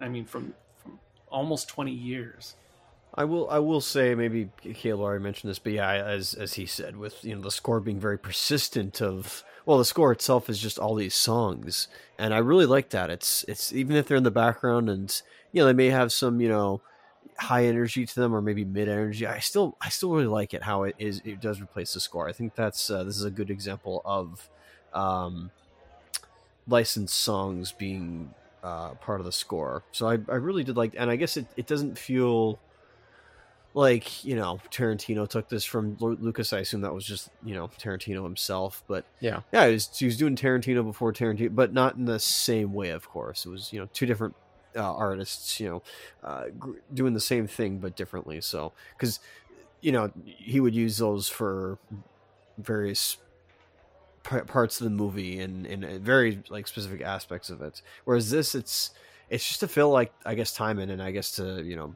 beat background noise in, in a good way. yeah Yeah, and, and uh, to direct mood, I feel like a lot of that, like um, we get the the Black Mirror, the famous Black Mirror song in this, um, when they play that for the kind of the love scene moment, and then when they're driving around, we get really like more uh, uh, propulsive kind of music.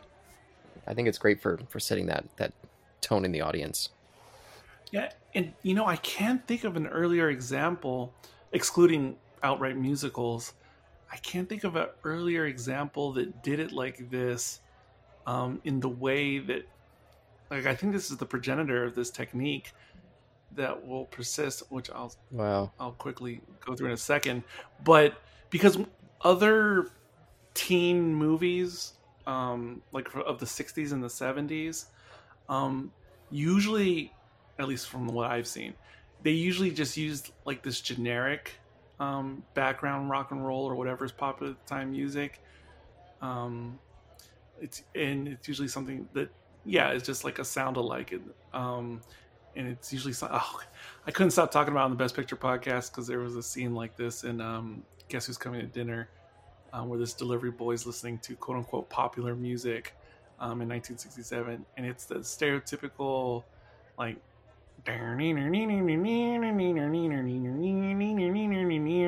like something like that is what you hear in a lot of movies um, when they include quote unquote current pop music in the 60s and 70s um, but like this movie i think it sets the template like for the genre and a bit for the rom-com genre that would come later um, because this obviously translated heavily into the 80s teen movies um, where obviously that was an essential part of that genre was to include popular songs some you knew and some that were you know made to tie in with the movie. That was like part of the whole marketing dynamic for all these types of movies in the 80s and to, and to a degree bleeding into the 90s um, and it and it's crazy to see the evolution of it if you're into this genre like I am, um, because like the the newest iteration would have been like um, the way they started doing it with the series The OC, and that kind of set the tone for the next ten or so years after the OC.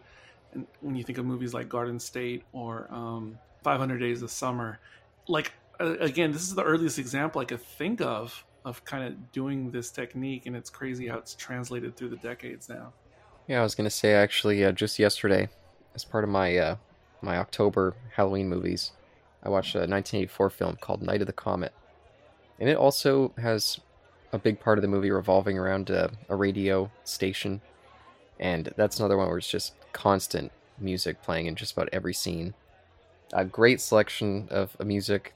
Uh, I think that soundtrack is just awesome. That movie in general, an underrated uh, uh, cult classic from the 80s, Night of the Comet.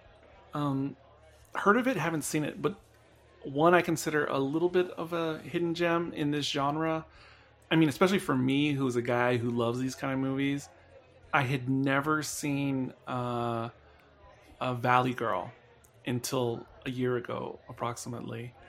And Valley Girl is very much in the vein of this style of movie, but it's like it came out around the same time as Fast Times at Ridgemont High, but but Fast Times at Ridgemont High is like the more mainstream absurdist comedy, whereas yeah. Valley Girl is like the alternative version of that movie.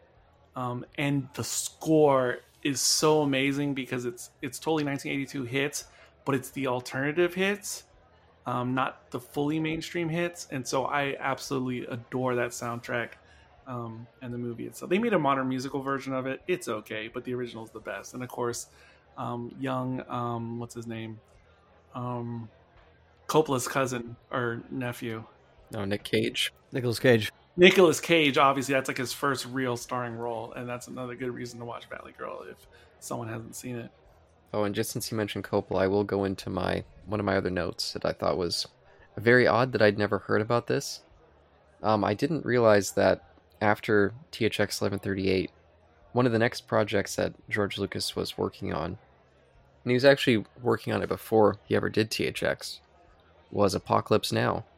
There was like a four year span where that was going to be his next feature after THX. And it just, I guess, fell apart just before he uh, went on to direct that movie. But they were, yeah, he was flying around. They were, in, he was involved with writing it. I thought that was. Could you imagine if George Lucas directed Apocalypse Now? That's so strange to think. Honestly, I don't think it would be that different. Uh... Even though that's obviously Coppola's movie Apocalypse Now, that something about the way it was made and constructed and the way it comes off when you watch it. I haven't seen it in many years, but from my recollections, um, the style of it, um, of its presentation, feels relatable to me to this movie and THX. Huh. I, I yeah, I, I don't see it, but which is which is a bit different than let's say how the Coppola Godfather films feel. That that's different.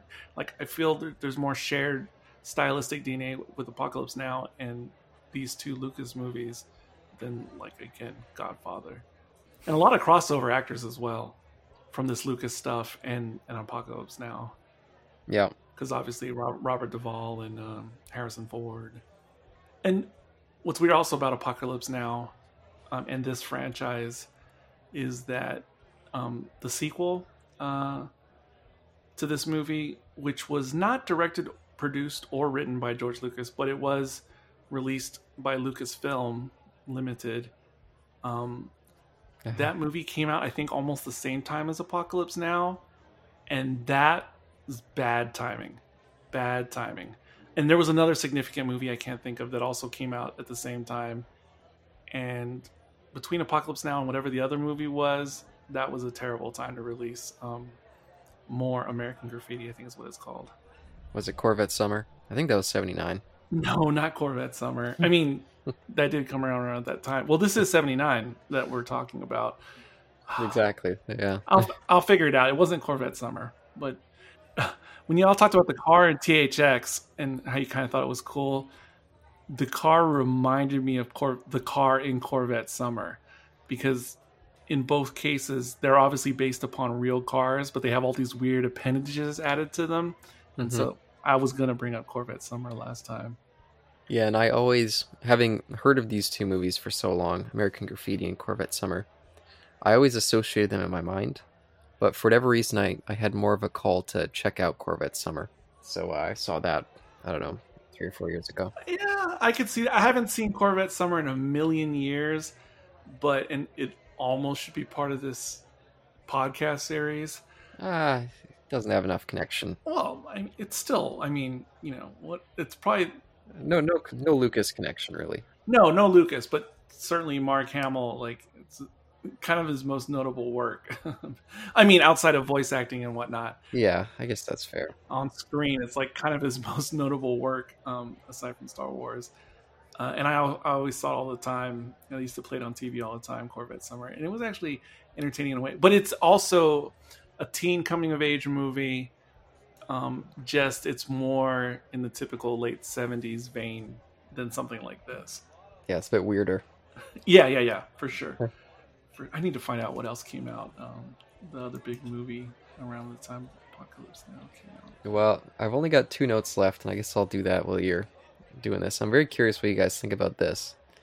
It's it's only a very minor moment, but they they focus on it enough that it stood out for me. So we get uh, Mr. Wolf. He's having a conversation with uh, I believe it was Kurt, and Kurt was you know being like, oh, you know, I don't know if I want to go away to college, and this uh, Mr. Wolf, he he was the, I guess the dance uh, monitor at that dance they go to, and he's kind of drilling into him like, "Don't be Oh. stupid, go to college." And then all of a sudden, this this woman or this girl, I should say, shows up. This high school student, and she's like, "Oh, I need to talk to you," and he gets this this kind of nervous look, and he hurriedly uh, shoos Kurt away, and then they go and talk in the corner, and they look they look like they're having quite the heated or intimate conversation.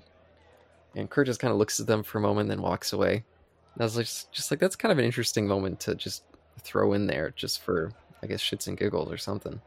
No, well, I don't know if it's shits and giggles. Oh, well, maybe a little bit it is, but I totally agree. Uh, I mean, it is an interesting moment to put in the movie, and I'm so glad you brought it up because I at least wanted to touch on this scene at the very least, and I would have forgotten.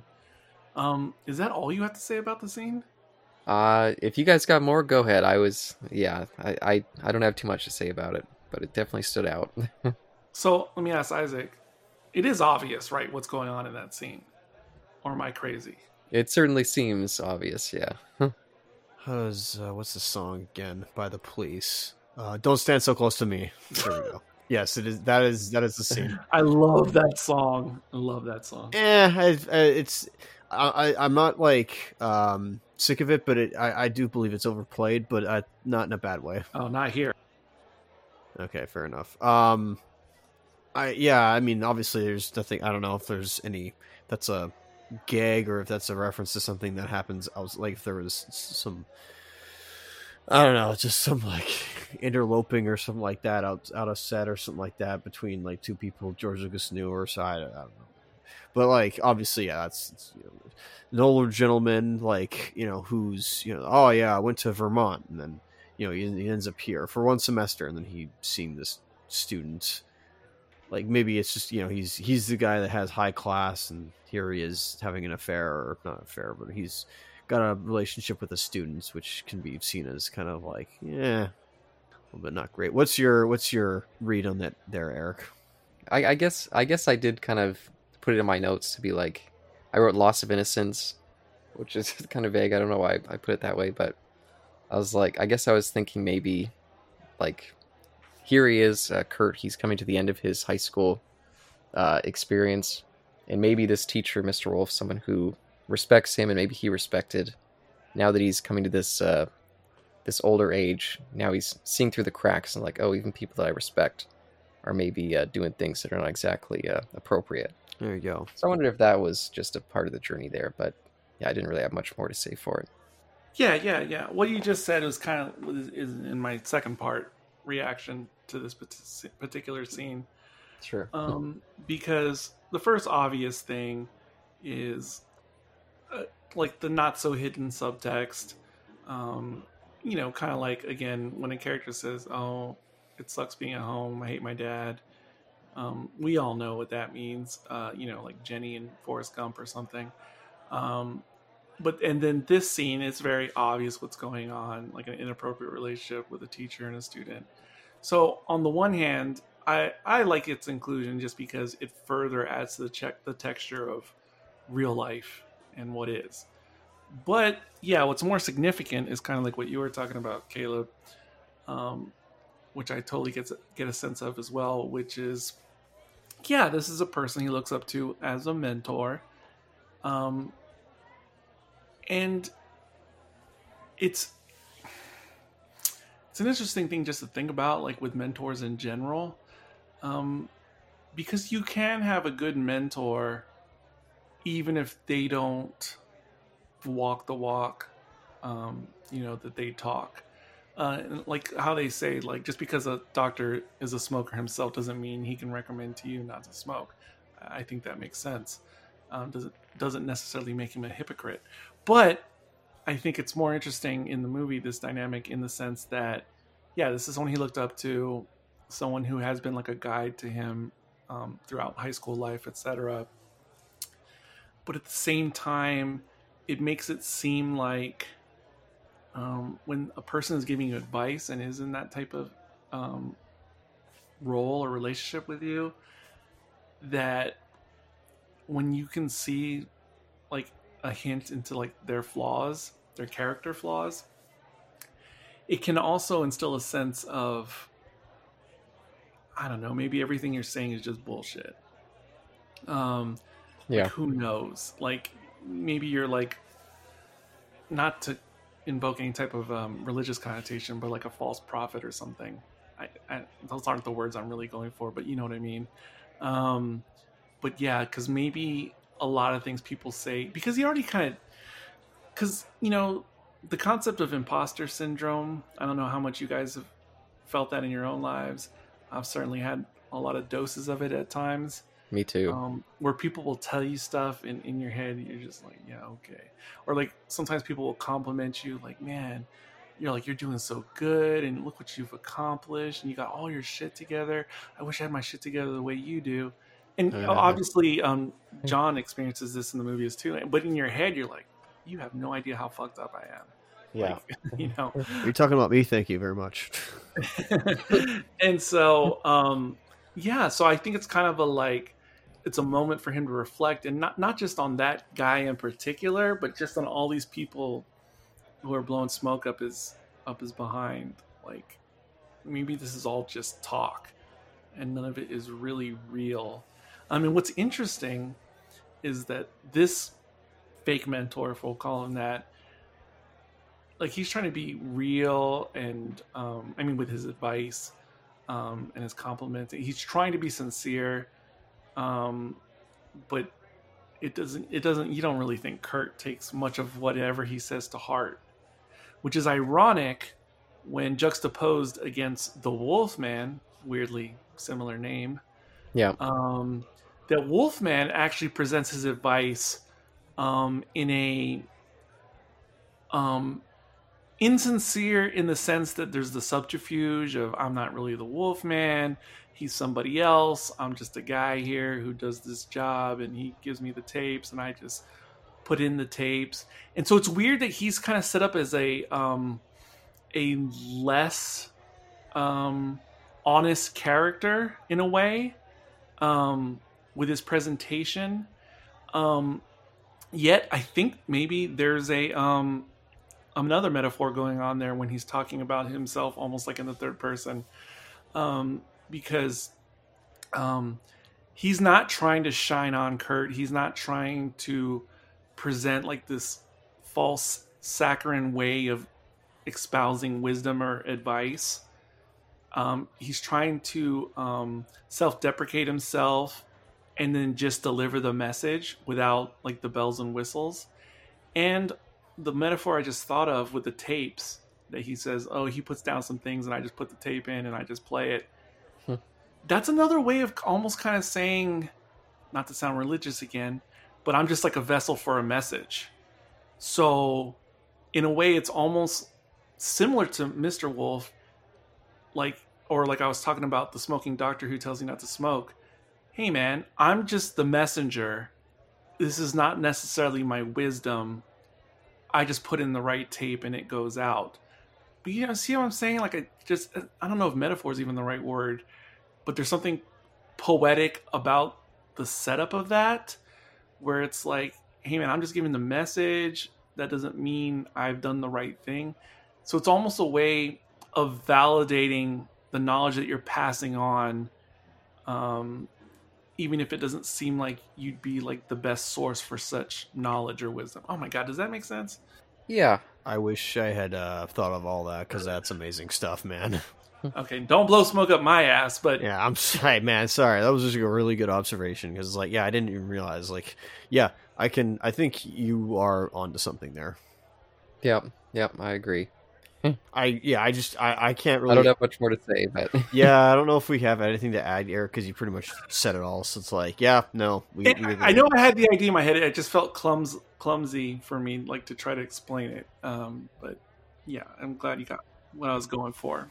I think it's visual metaphor, analogy, whatever you want. I mean, maybe, maybe you're right, but like, yeah, yeah, no, I, I think it makes sense. I can see it. I did keep glancing at my notes the whole time we were talking. I kept looking at the Mr. Wolf and the Wolfman. I was like, why? Why did they put the those two names? That's so similar. But yeah, no, that's that's interesting. Yeah, yeah, and obviously, um, in the movie, again, Kurt doesn't really hold much value in what Mr. Wolf is saying, but it definitely seems like he takes to heart things that come from the Wolf Man. Yeah. The other wolf man, though. Yeah, And uh, there's only one more thing in my notes, and I'm curious what you guys are going to say about this. This is a a trope that I I hate, and comedies frequently do this for reasons that I'll never understand. It's so cheap and adds nothing, I think. And that is the little title card at the end to show where all these characters went in the next, I don't know, decade or so, or a couple of years. John Milner was killed by a drunk driver in December 1964. Terry Fields was reported missing in action near Ann An Loc in December 1965. Steve Bolander is a an insurance agent in Modesto, California, and Kurt Henderson is a writer living in Canada. No, generally I like when they do this in movies. Um, they Oh, do it no. in different. Hold on, they do it in different kinds of ways in different movies. I love the classic '80s, like in Platoon, at the end where they just show all the characters like having moments like without um, audio, where they're just kind of mugging That's the different. camera. That's they do it like in. Top Gun. I know. I'm saying that's a different version of conveying something at the end. I'm a big fan of that. Um, obviously, there's a lot of based on true stories and other things where they just have like a, a text um, at the end. Um, That's different, with- too. Without images, I'm just saying it's, it's in, in all in the same vein. Uh, no, I I think they. I I think it's in the same vein. Um, and then a version of this, which I like a lot better, um, but it's done differently, is at the end of Stand by Me. Um, it's not done like like on screen with visuals or text. It's just the narrator who's been narrating like the whole movie. Um, it's just his voice like saying what happened to all his buddies. I think that one is is the best execution of this uh, of saying like what happened with the characters because the way it's done here in particular that happens sometimes uh, like use this method like in comedy movies yes. Um, stupid comedy movies. Um, and it works in those movies i guess. Well Yeah. certainly better than it works in this movie. Um, so yeah the way the way they chose to present it in this movie the information is fine whatever but the way it's done on screen is not good. And it feels really amateurish in execution compared to everything else we've seen before this in the movie like it almost seems like like like a whole different um like an ad studio produced it who wasn't part of like the actual core filmmakers of the movie Yeah, like a cheap TV movie or something. yeah, yeah, yeah. Because a little bit reminded me of the Brady Bunch, or just when you see a trailer for a movie from the '70s or '60s, and it's obviously just made for marketing. It's not, you know, the filmmaker. It's just yeah. So yeah, the presentation not good, um, awkwardly inserted and presented. But if they just would have de- delivered the information in a different way, again, like um, Stand by Me or something, that would have been a lot better. But yeah, uh, most of the reason I I strongly dislike this this gimmick is I never feel like it. It's just like okay, you you just put that there. This this information doesn't add anything to the characters. Doesn't make me. It doesn't make me walk away thinking about this. I forget about the title cards almost immediately, and I just think about the story that was given, not this weird little, weird little. I don't know what to call it at the end. it's just so strange. I don't see how it has any value. I think the reason filmmakers do it, I think, or like in this case, I think what what the idea is of including something like this is to say not only for people who grew up in this generation because of course George Lucas made this a lot based upon like his own growing up in Southern California, coming of age. It's not just for people of Lucas's generation, but also I think a little bit for the generation that comes just after. Um, so yeah, we're obviously talking about baby boomers and then Gen Xers. Um, I think it's to say, hey, to all of us who are boomers, like we all have different lives now as adults, but remember how we kind of had these things in common when we were younger, um, but we all went our separate ways, so to speak, in life. And then the same thing for Gen Xers to look at the older people, like the way you look at your parents or your uncles and aunts or adults in your neighborhood or whatever, your teachers, and you go, wow, you were cool once? Or you you know you did these kind of youthful things that I do now as a young Gen Xer, but then you just you know yeah some went to war, some were randomly killed, and you know some just had regular quote unquote normal lives or whatever. Um, I think that's the whole purpose. Again, I don't agree with the execution of this movie. I think that's what they're going for. Yeah, well, I, I, I, won't belabor it. I've I've said my piece. I yeah, I think it's just a cheap convention, and I don't think it. Uh, I don't think anyone walks away remembering it. Maybe it has a very brief effect for like half a second, but once people are walking to the theater, they're thinking about the movie. They're not thinking about that stupid little tag at the end. Again, I not done well here, but if it's done right, I do like it when it's done right. And people, I've seen memes about Stand by Me now, how um, the way they describe the futures of, of the boys when they grow up um, in the movie um, to some degree mirrors what happened to the actual actors when they grew up because you had the same thing where like the one was killed at a young age or died at a young age um, one went a bit nuts um, and the other ones just kind of turned out kind of normal well yeah, I, I didn't want to say this because I didn't want to belabor this again for too long, but I do discount the Stand By Me as well because that has its whole kind of wraparound narrator. It's an actual part of the story, the fact that it takes place years later. It's not just a tagged on. Oh yeah, of course. yes, of course, of course. It would be weird if a no, no. Again, yeah, that's because it's it's done correctly. I'm not saying it would be good if a narrator just came in in this movie because obviously that wouldn't make any sense either. Yeah, it has to be constructed right for yeah for the movie at hand. Certainly. Yeah, my only point is I feel like the things you're talking about don't necessarily relate to the convention that I'm complaining about. They're they're separate. I, I, I get it. Um, oh, and I yeah, the movie, the other movie that came out uh, at the same time as the sequel was um, Life of Brian. Um, so oh. yeah, Life Life of Brian and Apocalypse Now like destroyed the sequel of this movie at the box office. Fair enough. Um, it still turned a modest profit because it was such a low budget movie to begin with, the sequel. But still, it was like certainly didn't have like the payoff that this movie had um, when it came out. Um, and I'll only bring it up because again, no one really cares too much about the sequel. It's I, I watched more than half of it today. I hadn't seen it in forever. Um, it's not a great movie. It's not a terrible movie. Like it's watchable. Definitely has a lot of issues though. Um, but one thing I found interesting because I had forgotten about the little denouement or whatever you want to call it at the end of this movie, um, because the sequel takes place over the span of 1964 to 1967. Um, they definitely, um, I wouldn't say constrained, but they definitely keep it canon by even though they go by those different year time periods in the sequel, they definitely maneuver so that they don't discount the little messages at the end of this movie, if you know what I mean. Oh wow. Okay. The only sad thing about the sequel is that practically every character reprises their role, or every significant speaking character reprises their role in the sequel, all except Kurt, and that sucks. Hey, he moved to Canada.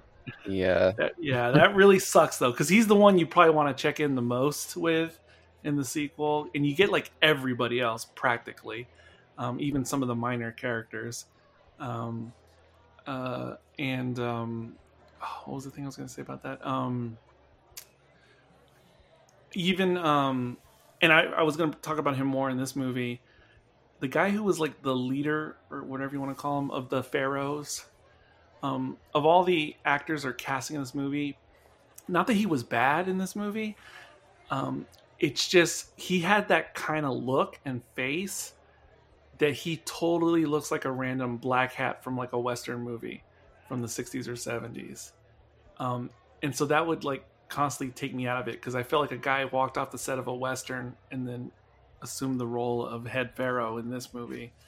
And so that was just like a little bit weird for me but yeah.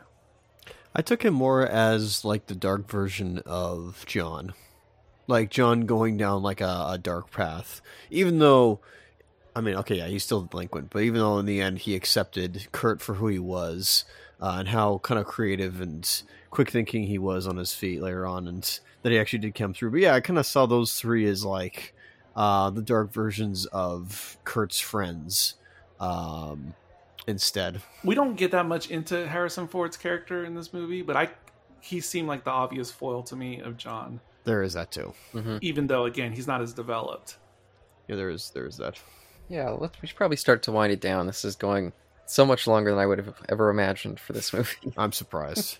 um, but at least with with the end card, sorry, Caleb, but just like uh, maybe th- maybe this is like a like obvious observation and kind of brain dead. And it's like okay, well, obviously, I assumed the title card. I actually thought of this as well throughout the movie. I'm like, is this movie gonna have title cards at the end about like here, where are they now? And it turns out they were. Uh, they did.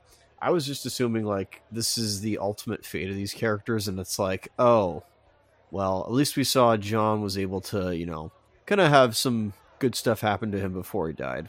At least in this case, we don't know what happens two years later. But An Loc, I don't know where that is for in regards to Terry, but like, is that combat? Something like, did he go into the army later on, or or what? yes I yes figured. Okay, yeah. If you don't mind, uh, Eric, I literally don't know what that is. What what is uh, what is that referring to? what did they say AWOL or what did they say i can't remember An Loc like A N then L O C. Is that like unknown location or anonymous location? Oh, okay. Hold on. Yeah. No, ANLOC is not a term or acronym I'm familiar with in the military, but I, I definitely took it as um, he's like missing in action. yeah. Probably Vietnam. I was thinking that too. Is like, Oh, it's definitely it's 100 percent Vietnam, and yeah, you can see this in the sequel if you want to know how it all turned Wow. out. I, I, uh, much like uh, 2001, I'm gonna avoid talking about the sequel to this. Just I'll let it keep this on the No, side. I just meant not talking about it, but if anyone wanted to know, yes, that's fair. you could see it depicted on screen if you want. But basically, what I'm saying is that the the yeah, like these you know t- texts basically kind of I guess drive the point home of you know what the character arcs were and what the whole movie was about for these four characters. Um, and how yeah, Steve basically just decided flip it. I'll I'll remain in like I, I assume it's Modesto. Uh, we'll just stay here for his, the rest of his life, uh, potentially, and. Kurt just goes to another country. I'm still surprised by that. I'm like, huh, okay. Yeah, it's it's a, it's weird. I mean, thinking about having these messages at the end of this movie because when Sean and I were discussing The Graduate um, a couple months ago, it was something I was thinking about with that movie, The Graduate. That you, I get it, Dustin Hoffman and the girl and whatever they're dealing with all this stuff with their coming of age in that movie. Um, you know, transitioning into early adulthood Um, and I was I was saying during that conversation, it's funny to think about all this mundane stuff that is like your entire world when you're that age. Um, but I was like, but look what's going to happen. Like, um, you know, uh, Dustin Hoffman or his friends, like they could get um, involved in the war and and go down that whole path, and and all this stuff will seem so moot um, later in life when you're dealing with real life situations. You'll think back on on your times coming of age, like, oh wow, you know, I thought that was the be all end all time of my life, but I had no idea like how much the world was going to change and everything. Unless Kurt's reason to moving to Canada is because he was avoiding Vietnam. That's what I assumed. I assumed I assumed that was the obvious message they were conveying. See, this is maybe this is ignorance or whatnot, but I wouldn't have known that because, well, it's not taught in our history about that, or at least I'm not. I wasn't familiar with that until years later. Yeah, here it's just part of pop culture from movie, television, etc., or at least for people my age, not for young people. But yeah, that I, the, the total um, implication is that he fled the draft by going to Canada. That that that's what you're meant to assume. And now, yeah, now knowing this, it's that's how Cheech met Chong. Right, and I was going to bring them up. It's uh, almost in this because in the WKRP aspect of um of that '70s show, um, Chong is like the actor involved in that part of that show. That does, yeah, no, that, yeah, that make that makes sense. But there's this random one, by the way. I, sorry, I shouldn't have pointed this out, but there's this like random bank in the background there where it says like California Canadian Bank. I'm like, what the hey is that supposed to be about? No idea, but definitely back in the day, there was so many more independent banks everywhere in this country. Um, it's become like the phone companies and whatnot, where everything Let's see. is consolidated over time. But back in the day, oh man, there was so many private, unique branches of all different types of banks all over like different towns and cities. Yeah, it just doesn't exist nowadays anymore. Far out, man. Informative. Uh, Caleb, anything else, sir?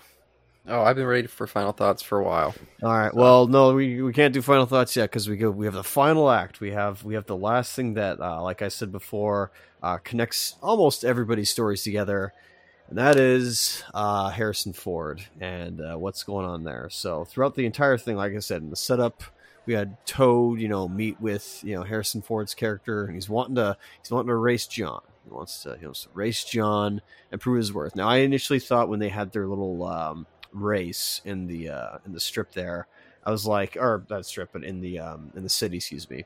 Uh, I was like, oh, so he won. He just then that's it. It's like, wow, he just he just let him win. It's like because he ran that red light. I'm like, geez. And no, I guess they actually were gonna have like a legit race. It's like, okay, I see what you mean. It's just point of like showing how fast this vehicle could go. And it's actually over like faster than you think it is. I literally like turned away from my screen, looked at it again. It's like, holy smokes! I mean, that's I guess that's realistic in a way of like, yeah, a car crash can happen that fast. But yeah, this whole time, you know, John, like especially for John, he's been and people have been saying like, oh, he's the fastest one, like like you said, Caleb before, which whichever guy said that, and you know, all culminates in like the only explosion in the entire film. I'd say I'm surprised by that. Um, realistic, I'll at least say maybe, uh, where his out of all out of nowhere, like the Millennium Falcon itself breaking down in Episode Five. Um, yeah, the vehicle just either stops, something happens, and oh, and the caveat to that is that Laurie is also inside the vehicle. So it's like, oh, lovely. Um, and that's the end. Caleb, thoughts on that? Uh, I very briefly, I think it was a, a good end. I liked John's uh, frustration just knowing the fact that he would have lost if it hadn't been for that error. And I, I like the uh, the smug Harrison Ford. The whole movie. This yeah this this guy thinks his he's he's great. Just immediately fucks up. I think that's fun too.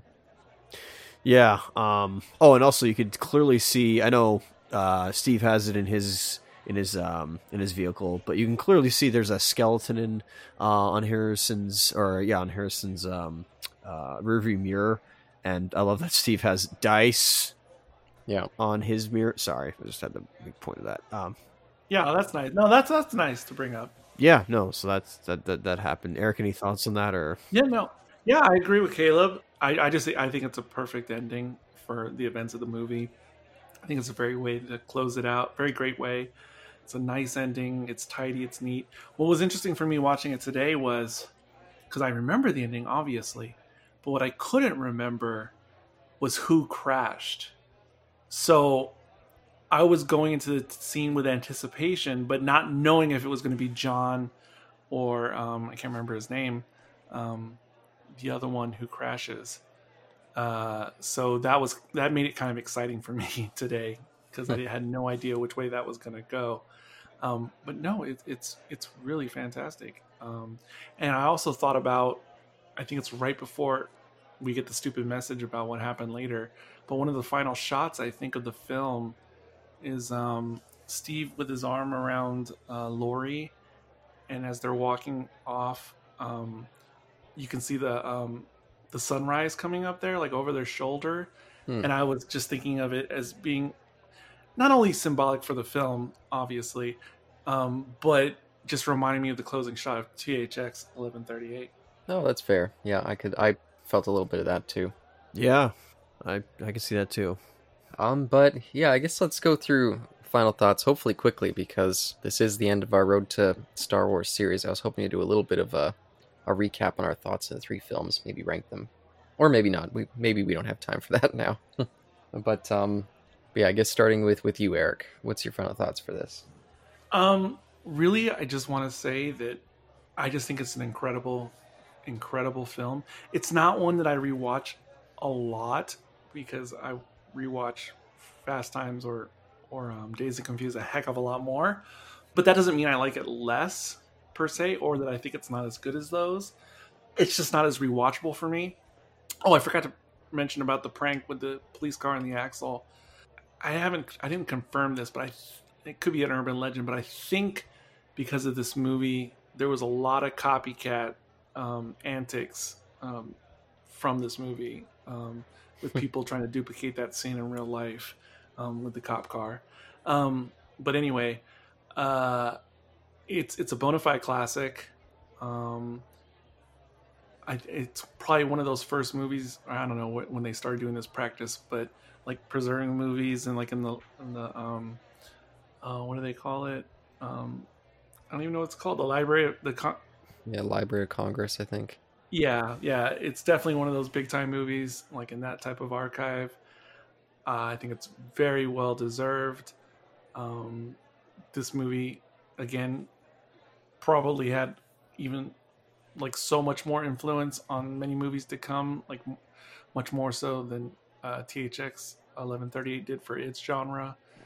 Um, it's just incredible, and, it, and it, it's also incredible that George Lucas doesn't have more notable films to his name post Star Wars, Um because um, it just seems like this guy has such a great eye for filmmaking in general or storytelling in general. Um, yeah, I, I, it's an incredible movie. I, there's not much more I can say about that. Oh, Isaac. Yeah, for the the movie itself, I'm impressed. I am I'm definitely feeling it. That's a that's a that's a sign flip for I'm feeling it, and definitely want to watch this one again uh, in the future, and would recommend everybody to watch it. Um, again, like I said, it's it's I had I had I know like for instance I know Caleb and I watched this earlier this year, but like when we watched Rock and Roll High School, that was a lot of fun. That was that was a lot of fun and a lot better version of that like teen comedy aspect than the ones I mentioned like Animal House or Fast Times at Ridgemont High. Those ones are oh yes yeah those ones are a little bit like yeah not not they're not my up my alley I'll say that. But this and uh, obviously this and Rock and Roll High School they're going for two different things and they're yes. two different kind of genres. So uh, but both are really feel feel good movies for me uh, in that sense. So yeah, I would definitely, uh, yeah, prove this one and say to people, yeah, go go out and watch this. And um, yeah, as for as for um, you know this this mini Lucas retrospective, yeah, Star Wars really did change him, unfortunately, because I, I kind of agree with Eric. Maybe Caleb, you're going to bring us down a bit and ground us a little bit. Yeah, they're they're like as as for, for, maybe like Francis Ford Coppola like was seeing or whoever it was his peers there was something to Lucas. He did have, you know, an eye for either detail or the, or the camera. Uh, not literally, of course, but like there, there was, you know, he had some things to him, and I kind of wish that he did other genres potentially to see, you know, see what else he could have brought to the table and be like, all right, yeah, why not? Because he literally like this is so. In a way, I was thinking like it's so weird. He did like THX, which is like pure science fiction, and then he does this. It's like this is the same man. It's like wow, that's that's really impressive. That's kind of that's that's that's really cool that he's able to like go into uh, different genres, and that's that. I think that was telling of a director, them being able to go into any genre and you know bring either something new to the table, different lens, or at least you know just be comfortable in it. And I, I don't, I man, he felt comfortable in this. Maybe there's I don't know there's some uncomfortability there, but like I'm I'm amazed uh, at this. So I'm not going to rank either of them, but I'm definitely feeling both of these films. So, and I guess what I'm saying is, in a way, um, the original Star Wars trilogy was a mistake for for Lucas. I mean, um, if I could just inject a few more things before Caleb uh, gets his opportunity, real quick. Um, I really wanted to at least touch upon the picture quality of this of this movie now in modern times, just because, yeah, I saw the DVD and the DVD was perfectly fine um, for when it came out. It was it was good, um, but when we saw THX and I couldn't believe like how well it was preserved or remastered or however you want to describe it. I did not think this movie was going to look the way it did. Because I guess I'm assuming I'm watching a streaming version of the 4K um, update, and I thought the picture quality of this movie was going to be more similar to like um, Clockwork Orange. So this new, I'm assuming 4K remaster is absolutely stellar. Love it. Um, and what you were saying about how maybe Star Wars maybe ruined Lucas. Um, I've always said this about Lucas. I think it's even more true now, and I've said it about certain other filmmakers.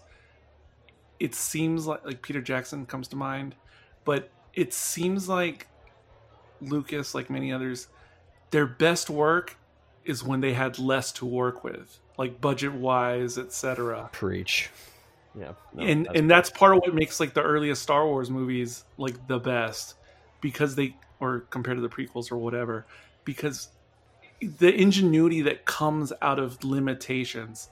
And I think that's what made Lucas so good in his early films and I think that's probably the number one issue with his later films is when he has quote unquote godlike powers of money and and there's other filmmakers who fall into this trap too and I think that's what it really boils down to. And one day I will watch Red Tails because I never have, and I've always intended to. But one of these days, and I'm curious what that one's like. And Strange Magic. Oh yes. And Rise of the Guardians or whatever that um, uh, CGI film they produced was. No, that Strange Magic. Oh, that's Strange Magic. My bad. Yeah. Okay, I got it mixed up. But anyway, sorry. I just had to. Caleb, your final thoughts on American Graffiti, and then your final thoughts on this like duology of Lucasfilm or Lucas uh, directed movies. Yeah, um, I think for a type of genre that I really have no interest in, um, I think that this one succeeds more than other ones do, but still not enough to say that this is something that I'm going to be returning to much, or if at all. Um, I think the stuff that I like in it, I like quite a bit, especially the Kurt and um, Terry plots. I think that stuff is is great, and the John stuff.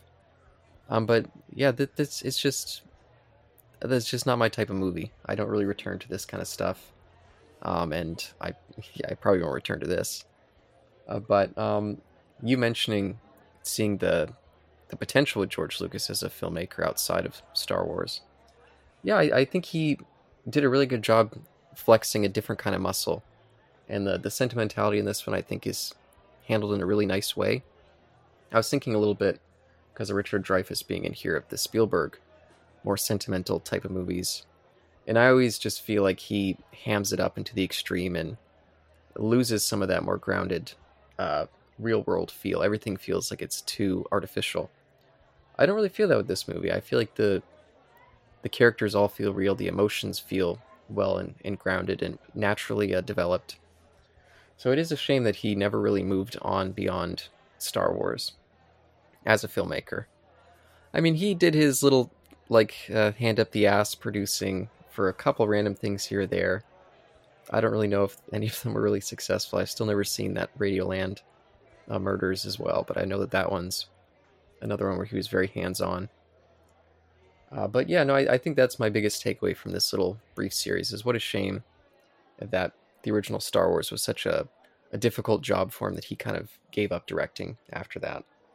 Because I, I feel like we could have got a lot of great movies out of him. And one wonders, like the loose parallels, like to Coppola's directing career, Hmm. where uh, same like his first movies are so incredible, they're so groundbreaking breaking for their respective genres, um, and then he just doesn't have much notable after that point. He has tons of passion projects.